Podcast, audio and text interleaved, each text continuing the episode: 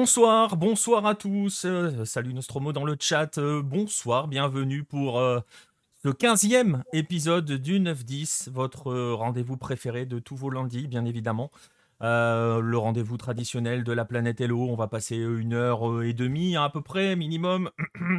Euh, à voyager ensemble aux quatre coins de la planète. Et pour le coup, ce soir, on va vraiment voyager aux quatre coins de la planète Hello, puisque euh, si vous nous avez suivis sur les réseaux sociaux, vous avez déjà une idée du sommaire. Vous avez vu qu'on allait euh, partir un peu en Afrique, un peu en Asie et un peu en Amérique du Sud. On va vraiment voyager on va vous encourager, hein, bien évidemment, euh, à, nous suivre justement sur ces différents réseaux sociaux, à vous abonner aux différentes plateformes hein, sur lesquelles vous êtes en train de, nous écouter, peut-être en direct ce lundi soir.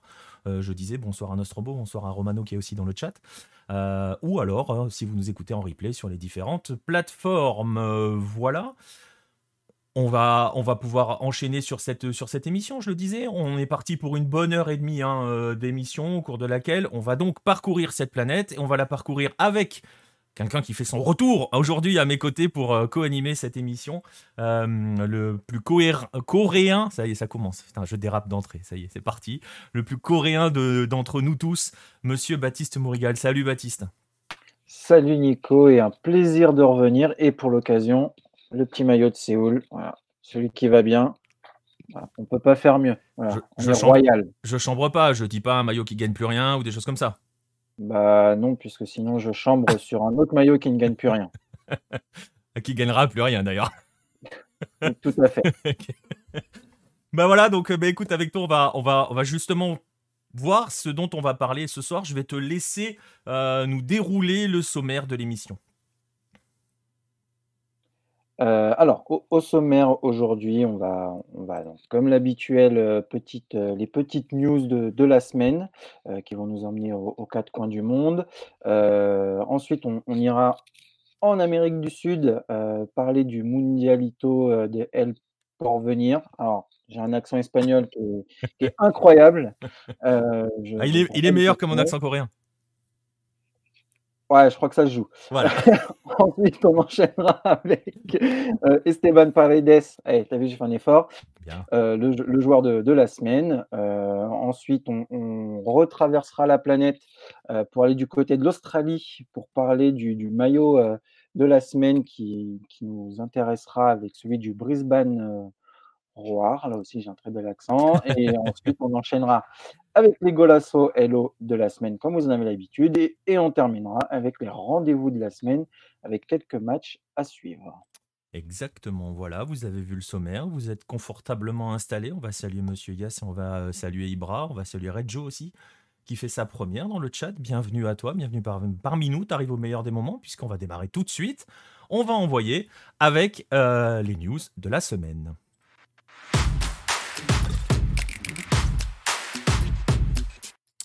Et pour les news, on va démarrer en Afrique. Alors je vais me substituer. Je vais, alors je vais pas prendre l'accent, même si bon, on vient de la même région, mais lui il a un plus gros accent que moi. Euh, je vais me substituer à, à, PM euh, pour faire un petit point sur l'Afrique. Hein. vous en avez l'habitude. On va faire et vous en avez peut-être l'habitude ou pas. Sinon, il faut que vous le sachiez maintenant. Tous les lundis, on fait un petit point sur la Super League béninoise. C'est notre petit, euh, bonbon. Et donc justement, on va faire euh, ce, point-là avec euh, les résultats du week-end. Je vais vous les montrer tout de suite. vous les voyez. Voilà, vous les voyez, pardon, j'étais perturbé par, les messages dans le chat, je vais y revenir après. Donc, les résultats de la semaine avec euh, la victoire, ce qu'il faut regarder, la victoire importante de Coton euh, face aux Cavaliers, avec notamment un but de Romaric Amoussou, dont il a été question un petit peu dans les émissions précédentes. Un garçon que vous connaissez peut-être si vous êtes des habitués de Lucarno Pozzi, puisqu'il était dans les anciens papiers de, de Pierre-Marie à l'époque où il était où il dirigeait une académie dans, la région. Donc euh, Romaric faisait partie des trois garçons euh, avec qui il était. Donc on continue de suivre un petit peu son histoire, on suit son développement. Et euh, Romaric Amoussou a marqué son 16e but en championnat, donc ça marche plutôt bien, on va dire, pour lui, dans ce championnat béninois. Victoire donc de Coton 2-0. Et une victoire qui est d'autant plus profitable à l'actuel leader, et je vais vous le montrer avec le classement dans un instant, que vous pouvez voir parmi les résultats. un duel entre le 3 et le, 3 et le 4e ASVO Lotto FC 0-0. Et l'autre qui a raté l'occasion, c'est Buffle qui a fait 0-0 aussi contre Eternel. Et vous allez voir pourquoi ça a des conséquences. Parce qu'au classement, Coton prend 9 points d'avance. on avait. On avait insisté avec PM il y, a, quelques semaines sur euh, à quel point tout était resserré. Il a fallu trois journées sur la phase retour pour que tout explose. Donc Coton prend 9 points d'avance sur son poursuivant direct Buffle. Euh, donc euh, voilà, vous voyez la, belle affaire pour l'actuel leader de la Super League béninoise. On va en profiter, on parlait de, de, football africain, on va cette petite page africaine. On va en profiter pour saluer aussi euh, la deuxième victoire en trois ans euh, de la RS Berkane en C3 africaine, euh, club, club marocain. cette fois-ci, c'était face aux Orlando Pirates. oui, oui, oui, Berkane, Ibra. Berkane qui donc s'est imposé au tir au but, un but partout au cours du match, 5, buts, 5 tirs au but à 4. Je le disais, c'est sa deuxième victoire en trois ans, mais c'est aussi la troisième victoire consécutive pour le Maroc dans cette compétition. Euh, c'est la C3 africaine, hein. il y a la Ligue des Champions et il y a la Coupe de la, Confédération. Euh, troisième euh, victoire consécutive pour le Maroc, puisque le Raja s'était imposé l'année dernière. Et le Maroc, cette année, pourrait s'offrir un joli doublé, puisque je parlais du Raja à l'instant, l'ennemi est juré. Le Widad est en finale de la Champions League euh, face à Al Ali. Euh, et, ça sera dimanche prochain, d'ailleurs, ça sera le 30. D'ailleurs, j'anticipe sur les rendez-vous, mais voilà, ça sera dimanche prochain, euh, le 30. C'est dimanche? Non, c'est lundi le 30. Enfin bref, c'est lundi, lundi, Je crois que c'est le 30. Confirmez-moi dans le chat si vous savez, mais il me semble avoir vu que c'était le 30. la finale de la Ligue des Champions face à Al Ali. Donc il y a une possibilité pour le Maroc de faire, c'est lundi, merci Ibra, de faire le, le doublé cette année. De faire le doublé cette année. Un petit peu moins amusant, un petit peu moins footballistique aussi. Euh, on, va, on en a parlé dans un précédent 9-10, ce fameux tournoi de l'UFOA B, euh, de l'Afrique de l'Ouest. Faut pas que je me trompe dans les Est et Ouest, à chaque fois euh, je me trompe. Bref, ce tournoi qui était organisé au Niger, on en avait parlé avec PM, puisqu'il y avait pas mal de petits scandales, notamment liés avec des affaires de triche à l'âge, puisqu'on en avait parlé. On avait fait un petit débat là-dessus. Eh bien, sachez que le Nigeria a remporté ce tournoi en finale face au Bénin. Je vous mets une photo des vainqueurs. Et ça a forcément laissé quelques traces, notamment au Bénin. Alors les deux formations, les deux équipes, les deux finalistes ont été reçus euh, en grande pompe hein, à leur retour dans leur pays respectif. Mais il y a quand même une polémique. On avait beaucoup parlé de Pérez Lécoton qui euh, soulevait euh, quelques polémiques et notamment ses affaires de trichalage en Afrique. Il en a levé donc une nouvelle. Je vous montre l'image avec ce Nigeria. Vous voyez son post sur Facebook où justement il continue de bah voilà, de, penser que ces Nigérians-là n'avaient pas tous moins de 20 ans. Hein. C'était un tournoi U20, euh, image à l'appui. Bon, voilà, on avait déjà évoqué avec PM hein, à quel point il fallait se méfier euh, de, juste regarder les visages des joueurs pour essayer de leur donner un âge.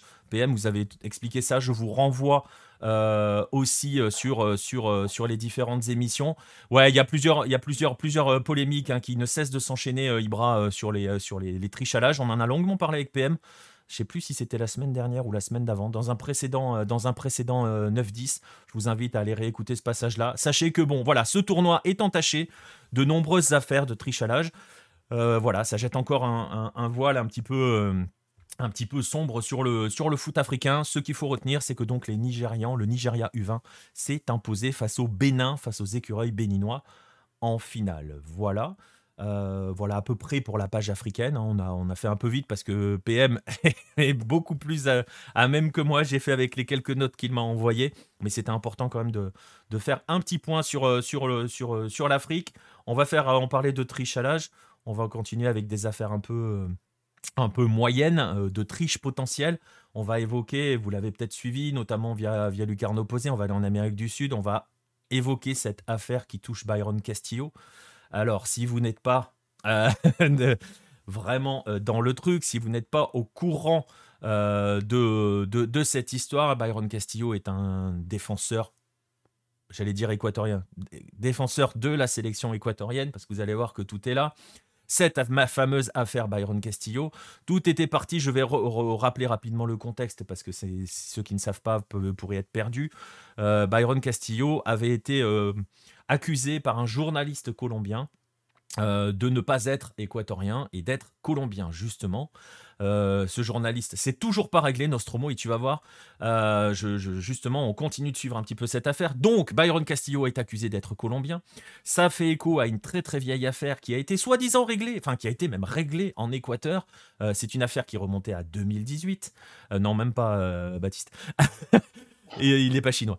Et euh, donc, il n'a, il, pas, il pas encore, parti jouer en Chine. Mais de toute façon, c'est trop tard, il peut plus. Mais euh, donc, ça remontait à une affaire qui, euh, remontait à 2018, je disais, qui avait été jugée en 2021 par, par les juridictions équatoriennes. Il y avait déjà cette suspicion comme quoi Byron Castillo était colombien. Le jugement avait dit que Byron Castillo était équatorien. On pensait que l'affaire était réglée. Quand le journaliste colombien a déterré cette vieille affaire, il en a pris plein la tronche parce qu'il déterrait un peu un vieux truc, euh, voilà. Sauf que c'est devenu très sérieux. C'est devenu tellement sérieux que la fédération chilienne s'en est mêlée, puisqu'elle a mené soi-disant son enquête elle aussi de son côté. Elle a mis, dans l'histoire ses avocats, et notamment ceux qui avaient fait perdre des points à la Bolivie euh, pour la campagne 2018. Bref. Euh, et la fédération chilienne, toujours les mêmes, Romain, la fédération chilienne a saisi la FIFA. L'affaire n'est vraiment pas terminée puisque la FIFA a donné jusqu'au 5 juin à la fédération équatorienne pour fournir les preuves de la nationalité de Byron Castillo. Je rappelle l'enjeu de cette histoire. L'enjeu de cette histoire, c'est que tous les matchs auxquels Byron Castillo aura a participé durant les éliminatoires devraient, s'il n'est pas équatorien, seront donnés perdus à l'Équateur. La conséquence elle est simple, ça fait perdre 14 points à l'Équateur, qui ne sera plus qualifié, et le seul pays qui en bénéficie, le seul grand gagnant dans cette histoire, c'est le Chili, qui gratte 5 points. Pérou et Colombie ne grattent pas de points puisque Byron Castillo n'a pas joué contre eux. Et donc, ça voudrait dire que le Chili serait qualifié pour le mondial au Qatar avec tout ce que ça signifie aussi, parce qu'on va rappeler que Chili et Équateur ne sont pas censés être dans le même chapeau au moment des tirages, si, euh, voilà, si ça avait été l'un ou l'autre. Donc je vous laisse imaginer le gros, gros, voilà, tu l'as dit, euh, je vais utiliser ton mot, Ibra, le gros bordel que ça va entraîner au sein de, des instances. Réponse possible le 5 juin. Le fait est que cette histoire, elle peut faire sourire. Hein. Euh, de loin, comme ça, on se dit, ah, c'est bon, les Chiliens tentent tout. Sauf que cette histoire commence à peser très très fort sur les épaules du joueur. Et on a vu ce week-end Byron Castillo qui a concédé notamment un penalty avec son club. Il joue à Barcelona en Équateur. Euh, on a vu euh, Byron Castillo en larmes sur le terrain et finir par complètement craquer physiquement en demandant à son entraîneur sors-moi du terrain, sors-moi. Voilà. Donc le garçon est en train de vraiment craquer psychologiquement. Son, son coach euh, Jorge Celico est en train d'essayer de, de le défendre. On voit les répercussions, on voit aussi la tornade médiatique dans laquelle le joueur est embarqué, alors que franchement il n'y est pour rien et que l'affaire avait été résolue. Donc toujours aussi quand même important de rappeler euh, les conséquences parfois psychologiques sur les cabales qui sont menées, euh, qu'elles soient médiatiques ou pas, euh, qu'elles soient orchestrées par des médias ou pas. Mais voilà, les conséquences sur Byron Castillo sont telles que le joueur en ce moment est vraiment pas bien, pas bien du tout psychologiquement. Et donc voilà, on va suivre sur le plan sportif ce que cela va donner je le disais, d'ici le, 5 juin pour euh, la fédération équatorienne, mais il va falloir aussi euh, s'intéresser un petit peu quand même aux, joueurs qui est en train de, subir violemment. Voilà, ça c'est pour la partie euh, Amérique du Sud. On a été en Afrique. Bah, on, va, quitter euh, les, continents qui sont corrompus hein, pour aller dans un continent. pour chercher des continents propres, il y en a Voilà, un, continent très propre qui est celui de l'Asie, euh, donc un continent tout à fait euh, transparent, je, tiens à, le préciser. Et, on, va, donc on va commencer avec Antoine, que l'on va accueillir, notre spécialiste Australie, qui malheureusement est en Asie contre mon contre ma volonté.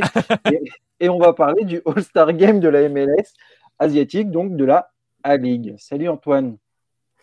salut à tous, j'espère que vous allez bien. Bah écoute, euh, oui, ça va. Donc euh, oui, donc on t'écoute euh, sur, sur la, le All-Star Game qui arrive en Australie. C'est ça. Alors d'abord, c'est un vieux concept qui existe depuis plusieurs années en Australie. Il a été créé en 2013 et en 2014 et il est revenu euh, cette année. il y avait eu en 2013-2014 donc un match contre Manchester United et en 2014 contre la Juventus.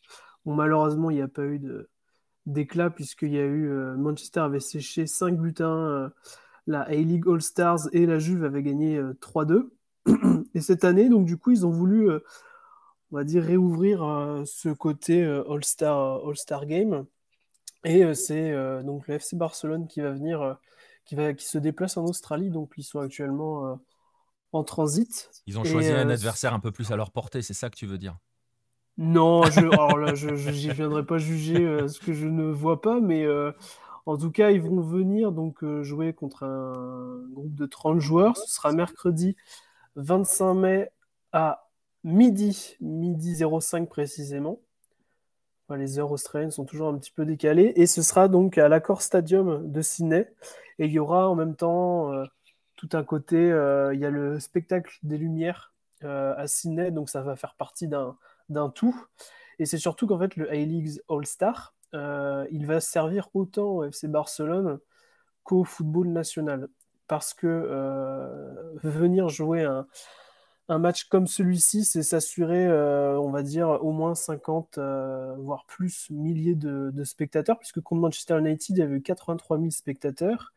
Et toujours à Sydney contre la Juve, il y a eu 55 000 spectateurs. du côté des, avantages, donc je disais d'un côté pour le Barça et pour l'Australie, le vice-président du secteur marketing du FC Barcelone disait que sur leur site officiel qu'ils veulent capter de nouvelles audiences qui, euh, qui vont découvrir ou redécouvrir ce qu'est le FC Barcelone, tout ce qu'il représente, car c'est devenu une référence sur le terrain et en dehors.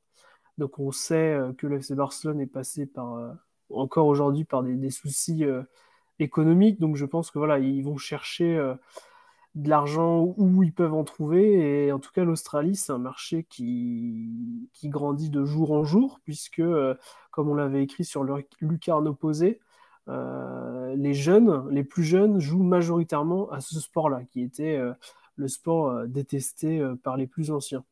Et à l'inverse, c'est aussi un atout énorme pour le football en Australie, puisqu'il y a Stuart ARS ou euh, enfin je ne sais pas trop comment on le prononce, je suis un peu comme Baptiste là-dessus, euh, qui est le ministre des, surtout de, du tourisme et des sports au Western Sydney.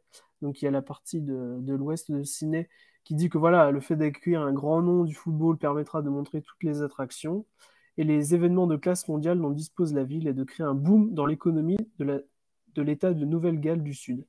Dans, et, et, on a aussi eu euh, dans cet aspect-là, il y a eu, alors je pense pas que ce soit, je sais pas si dans les informations il y en a eu en France, mais il y a eu des très grosses inondations dans cet état-là, dans le nord de l'État. Et il y a beaucoup de clubs qui ont été touchés euh, euh, sur ces inondations. Enfin, il y, a, des, terrains qui ont été complètement ravagés. on a vu des, pelouses synthétiques complètement retournées. Et ils vont se servir aussi de ce, on va dire, de ce match prestige là pour que les gens donnent et euh, puissent euh, bah voilà, rembourser un peu pour que le football local puisse, euh, puisse vivre. Mais on est, on est, on est quand même d'accord que sur le principe, tu vois, sur c'est plus l'Australie et son football qui a gagné que le Barça dans cette histoire. Oui, Parce que oui, franchement, je suis même pas convaincu qu'économiquement le Barça s'y retrouve dans cette histoire. Non, parce qu'ils viennent que pour une journée. C'est pas comme une. Enfin, on voit euh, par exemple euh, quand les Anglais viennent, que ce soit pour autre chose, ils restent plusieurs jours. Oui, et puis c'est dans le cadre de leur tournée. Là, ils viennent. voilà, là, le Barça vient une fois. C'est vraiment. ils vont vendre quelques maillots, ils vont peut-être signer quelques contrats. donc voilà. Après, je sais que par exemple, c'est le Accor Hotel, donc Hall là, le même sponsor maillot que le Paris Saint-Germain qui va sponsoriser les maillots du All-Star Game. Donc, euh, enfin, pour le pour l'Australie, j'entends. Donc voilà, ça sûrement voilà, s'échanger des, des, mallettes ou des choses comme ça. Mais non, non, oui, bien sûr, hein, sur une échelle, oui, bien forcément, l'Australie va beaucoup plus euh, en profiter que le FC Barcelone. Enfin, le FC Barcelone n'a pas forcément besoin de ça, mais c'est surtout que voilà, le FC Barcelone veut se mettre partout et veut, ne veut louper euh, aucun Ouais. Enfin, voilà, Ne rater aucun marché potentiel. Bah, voilà, s'il y a moyen de, gratter quelques sous ici pour juste envoyer son équipe, voilà, les gens seront contents. Donc, bah, ils l'ont fait, ils l'ont fait en Corée du Sud il y a quelques années, je sais plus exactement quand, où ils sont venus jouer contre le, une équipe de All-Star. La Juventus l'a fait aussi avant le Covid. là cette année, c'est Tottenham qui va venir le faire. voilà, donc les, les, clubs européens viennent chercher. après, c'est organisé par des par des, des, des espèces, alors je sais pas comment on appelle, des promoteurs, je crois que c'est comme ça qu'on appelle, un peu comme dans la boxe, et euh, ils doivent récupérer sans doute une grosse partie des recettes, euh, ils doivent être, voilà, ils doivent récupérer une partie des recettes publicitaires, des billets, euh, enfin tout un, tout un tas de choses, ce qui fait qu'ils vont quand même gagner un petit peu d'argent et puis ils vont essayer de, de, de ouais, comme dit Antoine, de gratter des, des, petits contrats par-ci par-là pour euh, toucher ouais, plus d'argent. Surtout que le, stade là, c'est le, enfin, le nouveau stade rénové, tout ça. Donc voilà, c'est le nouveau stade, le hall de, de Sydney. Donc euh, ils sont sponsors. Donc voilà, comme dit Baptiste, ils vont sûrement prendre euh, un pourcentage sur tous les billets vendus, etc. etc.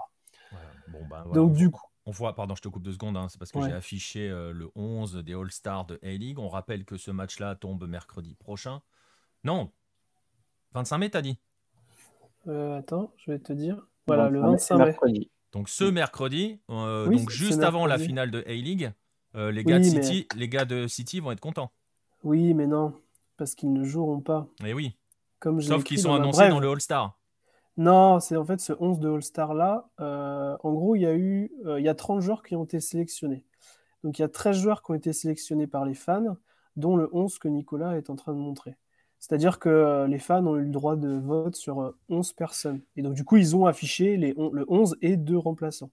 Donc, c'était Léo Lacroix et j'ai plus le nom de, l'autre joueur.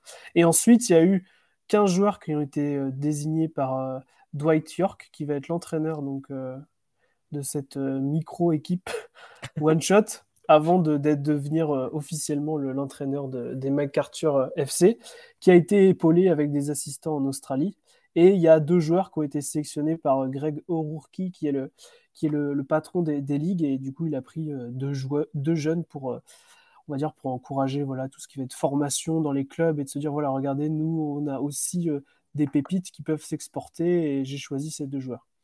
Ce qui est pas, Mais le, 11, le 11, voilà, le 11, le 11 qui a été marqué, c'est le 11, le, le 11, le 11 voté par le public.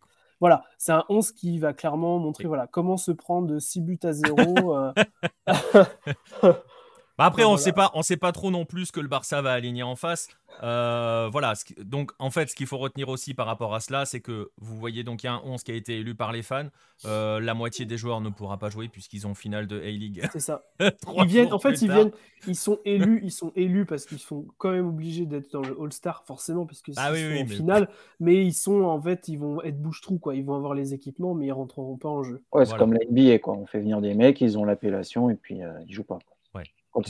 Tu vois, c'est en termes d'engagement, tu demandes à tes fans de délire un 11 et puis en fait tu t'aperçois que la moitié peut pas jouer parce que forcément ils peuvent pas jouer, ils ont une finale de championnat à jouer dans trois jours. Donc euh, imagine Jamie McLaren qui entre à 20 minutes de la fin qui se fait qui se pète mm. la jambe. Et pour la petite anecdote, il y aurait, ah bon, il y aurait peut-être un, groupe qui se serait marré en sélectionnant Adama Traoré, donc euh, le défenseur de Melbourne Victory, juste pour avoir un duel Adama Traoré de Melbourne vs euh, Adama Traoré du FC Barcelone. Alors, est-ce que c'est vrai, est-ce que c'est pas vrai euh C'est possible. Les, les, gens sont joueurs. Donc Moi, je suis tout... ça me fait rigoler. Oui, oui.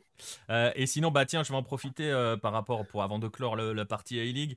il y a Spinoza dans le chat qui nous demande si on sent la, puissance, la montée en puissance du foot australien sur la sélection. C'est un autre débat. mais pour, pour répondre rapidement, Antoine, on peut dire non. Hein. Non, l'année prochaine, euh, dans 4 ans. Sois, pas si optimiste que ça. dans 4 ans. dans 4 ans, ouais, bon. Après, les Australiens commencent à mieux s'exporter. Faut quand même le. Voilà. Oui, on a un au FC Séoul, il est sur le banc. Oui, oui. Là, ils sont en train... Là les Australiens sont en, train de savoir si euh, les joueurs vont à Rennes ou à Reims. Parce que dans la prononciation, c'est un sacré bordel. C'est un vrai problème dans plein de pays. Euh, ouais, on m'a dit c'est Rennes, mais Rennes, c'est Rennes et Reims. Non, ouais, mais ils disent euh, Reims ou Reims et c'est très compliqué. Mais c'est dans beaucoup de pays euh, le problème. Voilà. Donc voilà pour le All-Star. C'est dans deux jours.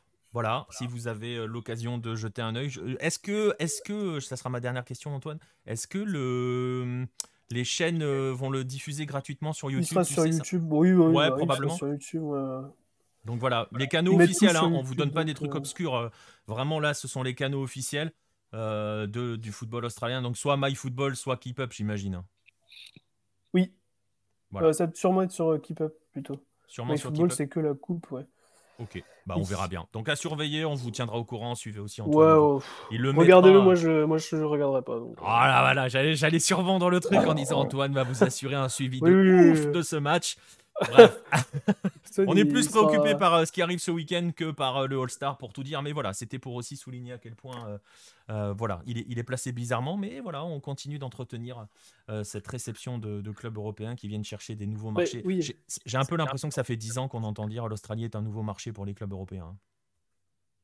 Bah, L'Asie de manière générale. Alors, alors l'Asie, je sais pas, je maîtrise pas, mais l'Australie, quand je vois le ah, euh, tu vois le lapsus, il maîtrise pas l'Asie, donc il a rien à faire. Non, ah, mais, bon, on a eu le problème. Non, mais il y a beaucoup, de plus en plus de scouts, en fait, euh, par exemple français, tout ça, qui viennent en Australie. Je pense qu'il y a un... Puis il y a Monsieur Faïd Ben Kalfala qui, euh, qui, a un bon rôle d'intermédiaire, et encore, qui a encore joué ce, ce week-end là-dessus. Donc je pense que ça s'exporte bien parce que ça coûte pas cher et et c'est pas bon, donc c'est nickel. bah, si, si, c'est bon. Non, non, non, il y a de vraies bonnes affaires à faire. Ouais, il y a des vraies bonnes affaires. Quand t'as pas d'argent, tu te dis, bon, bah, je vais hmm. prendre un joueur. Surtout qu'en plus, ils ont tous quasiment un double, un double passeport européen. Donc, il te coûte pas cher, il te prend pas de place extra-communautaire. Ah, on euh, comprend mieux. Là, là, là, par exemple, Reims, en Asie. Reims, ils vont peut-être prendre, euh, j'ai vite fait parler avec deux trois personnes. Reims, ils vont, ils vont sortir 65 000 euros euh, max pour deux joueurs. Qu'est-ce que ah c'est pour eux? Ah Qu'est-ce que c'est pour eux? Ah bah c'est sûr que là le risque il n'est pas élevé. En plus de bons joueurs, donc euh, voilà. Euh, ouais, un, un sur l'autre. Euh, ouais, voilà, un sur tout.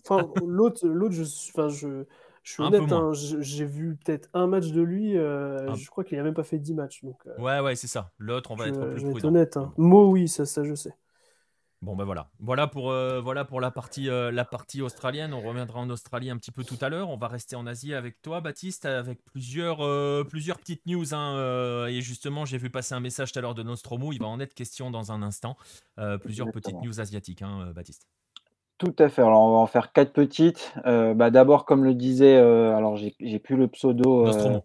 Nostromo dans le, dans le chat, effectivement, la Chine euh, qui, a, qui a annoncé donc, la semaine dernière, ou il y a deux semaines, je ne sais plus exactement, euh, son désengagement de l'organisation de la Coupe d'Asie 2023, euh, qui devait avoir lieu l'été prochain. Et donc, voilà, à cause du retour des cas de Covid dans, le, dans le pays, la Chine a décidé de ne pas organiser la compétition parce qu'ils souhaitent avoir une politique de zéro Covid, donc une politique que l'on connaît déjà inefficace et impossible à mettre en place, euh, à moins de mettre, euh, je sais pas, moi, des, tentes sur tout le pays pour pas que le, Covid y rentre. C'est apparemment ils, ont eu un, apparemment, ils ont eu un prix sur les barrières hein, dans les rues. Ouais, ça doit être ça.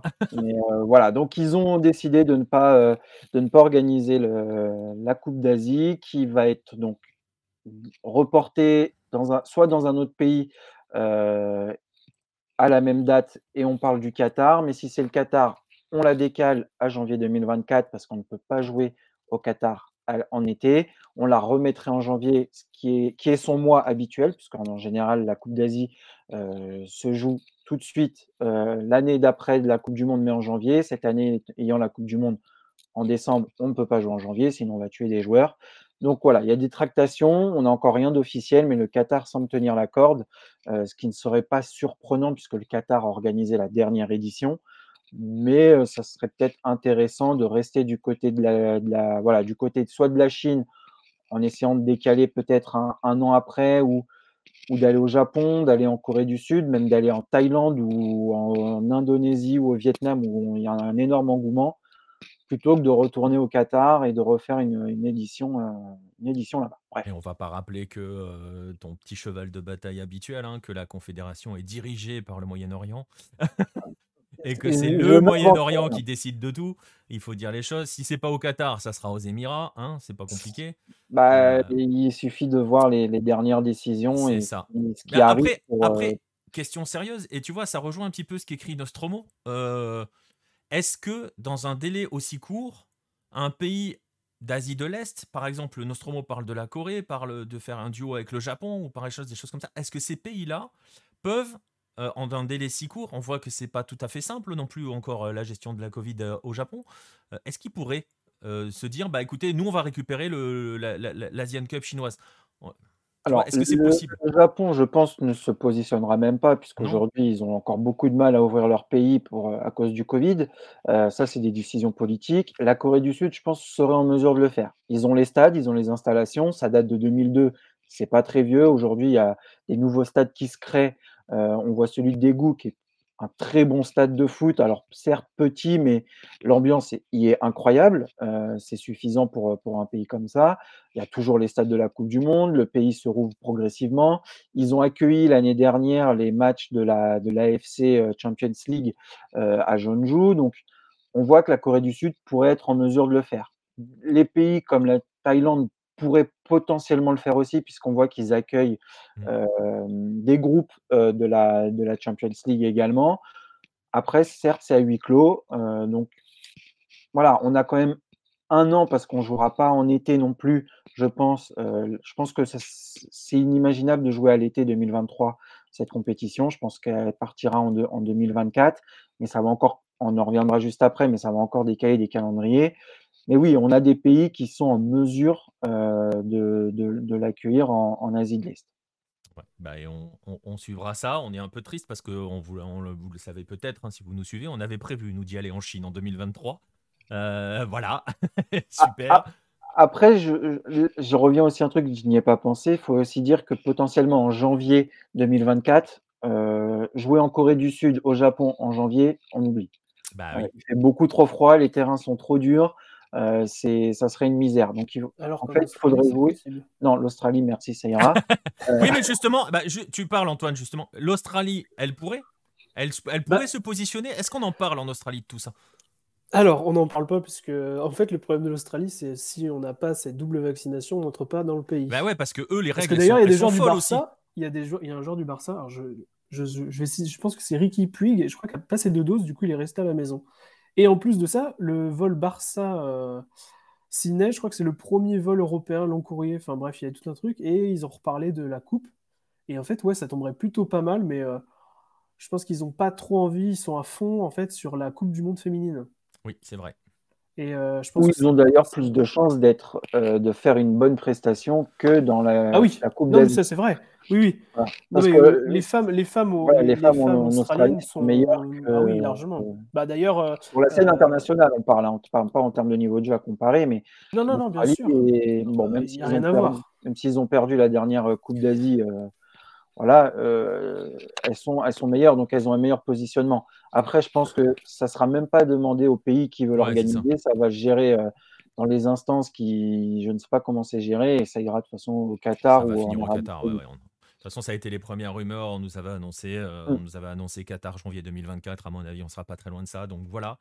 Euh, regardez bien le logo qui est affiché, hein, c'est une archive maintenant. Et on pense à tous ces stades qui se sont construits. C'est exactement ce que j'allais dire. On pense à tous ces stades qui sont même encore en train de se construire, dont les chantiers vont probablement être arrêtés au bout d'un moment. Euh, certains ont déjà été arrêtés. On pense notamment avec la folie pure de, Evergrande, où c'est pas très clair hein, cette histoire. Est-ce que le chantier a été arrêté ou pas euh, On a entendu tout et son contraire avec l'effondrement du groupe Evergrande. Bon, voilà. On pense aussi au développement du football chinois qui continue d'en prendre, euh, une couche. Euh, pas convaincus qu'ils tiennent leur projet jusqu'à 2050 à ce rythme-là, hein, vu à la, vitesse à laquelle ils sont en train de tout, euh, de tout saccager rapido. Voilà, c'est un peu triste aussi pour tout ça. Euh, mais bon, c'est ainsi. Euh, Après, euh, est-ce que le Covid n'est pas la raison pour mettre, pour tirer un trait sur la sur ce qu'ils ont eu comme, on va dire, folie des grandeurs au niveau du foot bah, ils avaient commencé avant, hein, ils avaient commencé avant à appuyer très fort sur les freins quand même, hein. Oui et bien justement, est-ce que c'est pas dans la continuité? On dit: «C'est le Covid» et puis on se débarrasse de ce qu'on ne veut plus et la Chine disparaîtra complètement du pas du, du paysage footballistique asiatique. Je, moi, je pense qu'on se dirige vers ça. Aujourd'hui, la Chine, ça attire plus les stars, ça, ça n'attire que les joueurs coréens qui veulent gagner de l'argent. Mmh. C'est voilà, il faut, faut, faut, dire ce qui en est. Les meilleurs joueurs qui y vont, c'est les joueurs coréens aujourd'hui. donc voilà, je, je, je, me fais beaucoup de soucis sur la Chine et sur le, le programme qu'ils avaient lancé. Et je pense que le fait de se désengager de l'Asian Cup La Coupe d'Asie, ça, met ça, met le dernier petit coup de, chausson derrière la tête. Quoi. On est bien d'accord. voilà pour l'Asian Cup. D'autres eh ben, on, va, on va rester encore une fois en Chine avec un nouveau report, puisque celui-ci, c'est celui des Asian Games qui devait se dérouler en septembre 2022 à Hangzhou en Chine. Donc, même, même schéma que la, Coupe d'Asie, les cas de Covid, on reporte les Asian Games. Alors, vous me direz, pas d'importance, ce sont des Asian Games, ça n'a pas le même, le, même, le même impact que, le, que les Jeux Olympiques, mais pas pour tout le monde. Et essentiellement pour les Coréens, puisque les Coréens, s'ils gagnent la compétition de foot et même toutes les autres compétitions, notamment chez les, surtout chez les hommes euh, des Asian Games et gagnent la médaille d'or, ils sont exemptés de service militaire. Donc, cette news-là a fait la une, on va dire, entre guillemets, des, des, médias sud-coréens parce que bah, cette année, pas d'Asian Games, pas d'équipe qui peut aller gagner euh, une médaille d'or, donc pas d'exemption de service militaire. Donc, les questions qui se posent, c'est est-ce que les Asian Games vont bien se dérouler cette année? Je pense que non, parce qu'aujourd'hui, on n'a personne pour les accueillir. Et est-ce que s'ils sont reportés à l'année prochaine, on va faire comme les Jeux de Tokyo, on va quand même accepter les joueurs de moins de 23 ans de 2022 pour faire jouer en 2023 Parce qu'on a quand même une génération qui arrive, et c'est celle qui, j'en reviens juste derrière, qui va aller participer à l'Asian Cup euh, des moins de 23 ans qui cherchent à avoir cette exemption de service militaire pour ensuite peut-être partir vers l'Europe. Et on sait très bien et que, ce, que cette exemption est pratiquement indispensable pour ensuite évoluer en Europe. Euh, le dernier exemple, c'est Kwon Chang-un. Il n'a pas eu d'exemption, il est revenu très tôt de son passage européen. Euh, là, on en a un qui est parti on en a deux qui sont partis en Europe, donc à Schalke, Lee Dong-yang et à, et au Hertha Berlin avec Lee Dong-jun, qui eux espéraient pouvoir disputer ces Asian Games pour avoir cette exemption de service militaire et pouvoir rester en Allemagne. Aujourd'hui, en reportant ça, on met un, petit peu leur parcours euh, européen entre guillemets. Donc c'est une affaire qui est à suivre, surtout en Corée du Sud. Après, si les Asian Games ne se font pas, je pense qu'il n'y a que la Corée du Sud qui va pleurer. Voilà. Donc, Ouais, mais ça, mais tu l'as dit, hein, euh, les conséquences sont pas anecdotiques pour, euh, pour ces joueurs de cette génération-là pour leur carrière, tout simplement. Exactement. Donc c'est vraiment une news qui a fait la, les, gros titres en Corée du Sud et qui interroge euh, beaucoup de joueurs qui, sont en train de réfléchir parce que sinon il faut attendre 2024 et il faut pouvoir se qualifier pour 2024 et en plus en 2024 avant d'aller gagner une médaille aux Jeux Olympiques il y a du chemin. Ok. Vas-y, je te laisse enchaîner. Euh, et on va rester aussi euh, donc dans la coupe en Asie avec la Coupe d'Asie des moins de 23 ans qui démarre la semaine prochaine, le 1er juin. Euh, donc, c'est une édition qui devait se tenir initialement en début d'année en Ouzbékistan. Le Covid, encore et toujours, a décalé, et, mais se tiendra tout de même en, Ouzbékistan, pardon, euh, le mois prochain. Euh, voilà, une, compétition qui n'a pas trop d'enjeux parce qu'on sait que la Coupe d'Asie des moins de 23 ans sert essentiellement à se qualifier pour les Jeux Olympiques. C'est vraiment ce qui motive les équipes. Et une édition sur deux, en général, on n'envoie pas forcément les meilleurs joueurs, même si là, la Corée du Sud a quand même envoyé une grosse équipe. Je n'ai pas regardé les, autres, euh, les autres équipes aujourd'hui, mais voilà, on attend surtout celle de 2024, celle de 2024 qui devrait se jouer en janvier 2024, soit peut-être en même temps que la Coupe d'Asie 2024. Donc, il y a un sacré boxon en, Asie. On verra bien comment tout ça va se goupiller, mais voilà, si vous voulez regarder du foot, vous en avez chez les moins de 23 ans avec des joueurs à, à suivre. Hein. D'ailleurs, il y a Lee Kangin de Majorque qui va aller disputer cette compétition avec la Corée du Sud, donc ça peut être intéressant. Euh, voilà, ça, commence la semaine prochaine et ça dure pendant tout le, tout le mois de juin pour se finir début juillet. Et enfin, on va finir avec les Jeux d'Asie du Sud-Est où on va, on va donner les résultats puisque ça s'est terminé euh, cette, euh, cette, nuit, je crois. Euh, enfin, les jeux se sont terminés cette nuit. Le tournoi de football s'est terminé hier avec la victoire de, du Vietnam à domicile sur, dans le tournoi de football, une victoire sur la Thaïlande, un but à zéro et une équipe entraînée par un Coréen, par Kwangto, qui, qui, décroche son premier, son premier titre avec le Vietnam. Euh, devant donc la Thaïlande et l'Indonésie, entraînée par Shin Tae-yong, ancien sélectionneur de la Corée du Sud, euh, termine troisième après avoir battu la Malaisie au tir au but. Voilà, donc le Vietnam s'impose un petit peu comme la nouvelle tendance du football en Asie euh, du Sud-Est, surpassant la Thaïlande. C'est un peu dommage parce qu'on pensait, on mettait, on misait beaucoup il y a quelques années sur la Thaïlande. Et progressivement, c'est le Vietnam qui vient, mmh. qui vient un peu prendre cette suprématie dans cette région-là, avec l'Indonésie qui est pas très loin, qui a quand même pas mal de choses à faire, euh, avec une, voilà, une fédération qui commence un peu plus à structurer, à avoir quand même Shin Tae-yong. Alors certes, c'est pas un énorme coach, mais c'est quelqu'un qui a quand même euh, en Asie une très grosse renommée parce qu'il a gagné pas mal de choses. Donc ça commence à prendre aussi en Indonésie et on sait qu'il y a énormément de choses à faire dans, dans ces pays-là en termes de football, notamment par l'engouement et par le, et le nombre de joueurs qui peuvent aller jouer euh, au foot. voilà. L'engouement Vietnam, hein, si vous Faites un tour sur ah YouTube, allez voir à quel point les matchs de ces, de ces, de ces joueurs-là ont été, euh, ont été suivis. C'était du 900 000 en direct. Hein. C'était un truc de fou. Oui, c'est incroyable. Vous prenez n'importe quel stream euh, de football au Vietnam, vous faites jouer le Vietnam, ça monte à des scores qui sont, euh, qui sont incroyables. Ah, le jour où on a ça, on est bien. Hein. ah oui, bah, je me on demande pas, on demande 1% même le, All-Star Game Kelly contre Vietnam moins de 23 ans, euh, il n'y a jamais eu autant de monde devant un match de, de, Kelly. Ah c'était impressionnant. Faites un, tour, euh, faites un tour sur YouTube, hein, sur, ces, sur les, chaînes, euh, les canaux qui diffusent les matchs des sélections vietnamiennes, et quelle que soit la catégorie d'âge, hein, on insiste bien là-dessus. C'est une folie pure.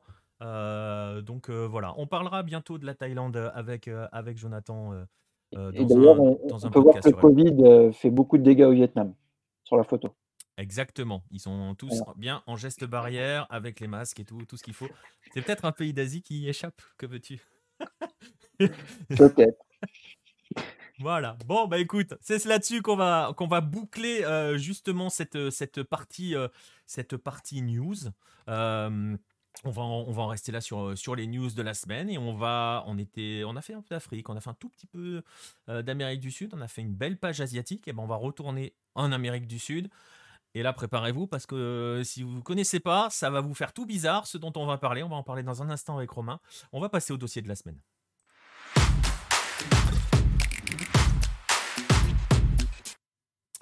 Un dossier de la semaine, euh, Romain, qui va nous amener. Déjà, bonjour Romain, parce que c'est vrai que je t'ai pas Salut, dit. Salut, ouais. Bonsoir à tous. Ouais, tu m'as, tu m'as oublié là, ah là, t'es resté en Asie. Bah, en fait, en fait c'est ça, c'est que j'ai pas commencé l'émission en saluant chacun individuellement, et voilà, une fois que c'est comme ça, bah voilà, c'est pas bien. C'est, Et meilleur en premier, excuse-moi Romain. Non, dernier, en dernier. Après, il y a deux écoles. Hein. Soit, soit, les meilleurs en premier, soit on termine par le meilleur. Vous choisissez votre, votre camp, les gars. Moi, je me mouille pas. Hein. Je, voilà, hein. Bon, bref, on va rester, on va aller avec toi au, Pérou. On va aller à Lima euh, pour évoquer, euh, je pense qu'on peut dire une folie furieuse, tout simplement. le, un peu, ouais. Un peu, le, le Mundialito El Porvenir. Euh, justement, on va essayer d'expliquer à tout le monde ce que c'est que cette folie pure. Euh, Romain, on va commencer bah, par le commencement, hein, c'est mieux généralement de commencer comme ça. Euh, est-ce que tu peux nous faire un petit peu l'historique de, cette, de ce qu'est ce, tournoi Parce que c'est un tournoi. Mhm. Oui, donc euh, bah, en, résumé, c'est un tournoi, un tournoi de foot de rue euh, enfin, plutôt, c'est du, du, euh, du, futsal en fait. C'est euh, pas un vrai, un, vrai, un vrai tournoi de foot à 11. Et en fait, c'est un tournoi. Il y a un chien sur la photo là. Hein. Oui, il y a un chien sur la. Bah, t'es au Pérou, mec. t'es en Amérique du Sud. S'il n'y a pas de chien sur les photos, ça marche pas. Hein. Exactement. On continue. Il y a un chien sur la photo et on joue avec un ballon de plage. Ok, d'accord. Je pense qu'on peut pas, on, peut pas faire plus péruvien que cette, cette photo, quoi. C'est clair. elle est incroyable. Elle est géniale pour ça. c'est ça. Donc euh, ouais, bah voilà, la photo, ça, résume bien aussi euh, l'ambiance. Et en fait, ce qui est, ce qui est assez dingue, c'est que c'est un tournoi euh, qui est disputé chaque 1er mai depuis 1950. Donc c'est vraiment voilà, quelque chose d'assez d'assez ancien. Hein. On, est, on parle de plus de, de 70 ans de d'histoire. c'est même plus vieux que, que, certains, que certains clubs. Donc, il faut savoir qu'aussi à l'époque, euh, bah, le, foot de rue était tout simplement interdit par, par le gouvernement. Donc, à l'époque, c'était le général Manuel Odria. Donc, en général, bah, en général justement, quand c'est l'armée qui dirige, euh, c'est jamais trop bon pour, pour les populations euh, en, Amérique du Sud.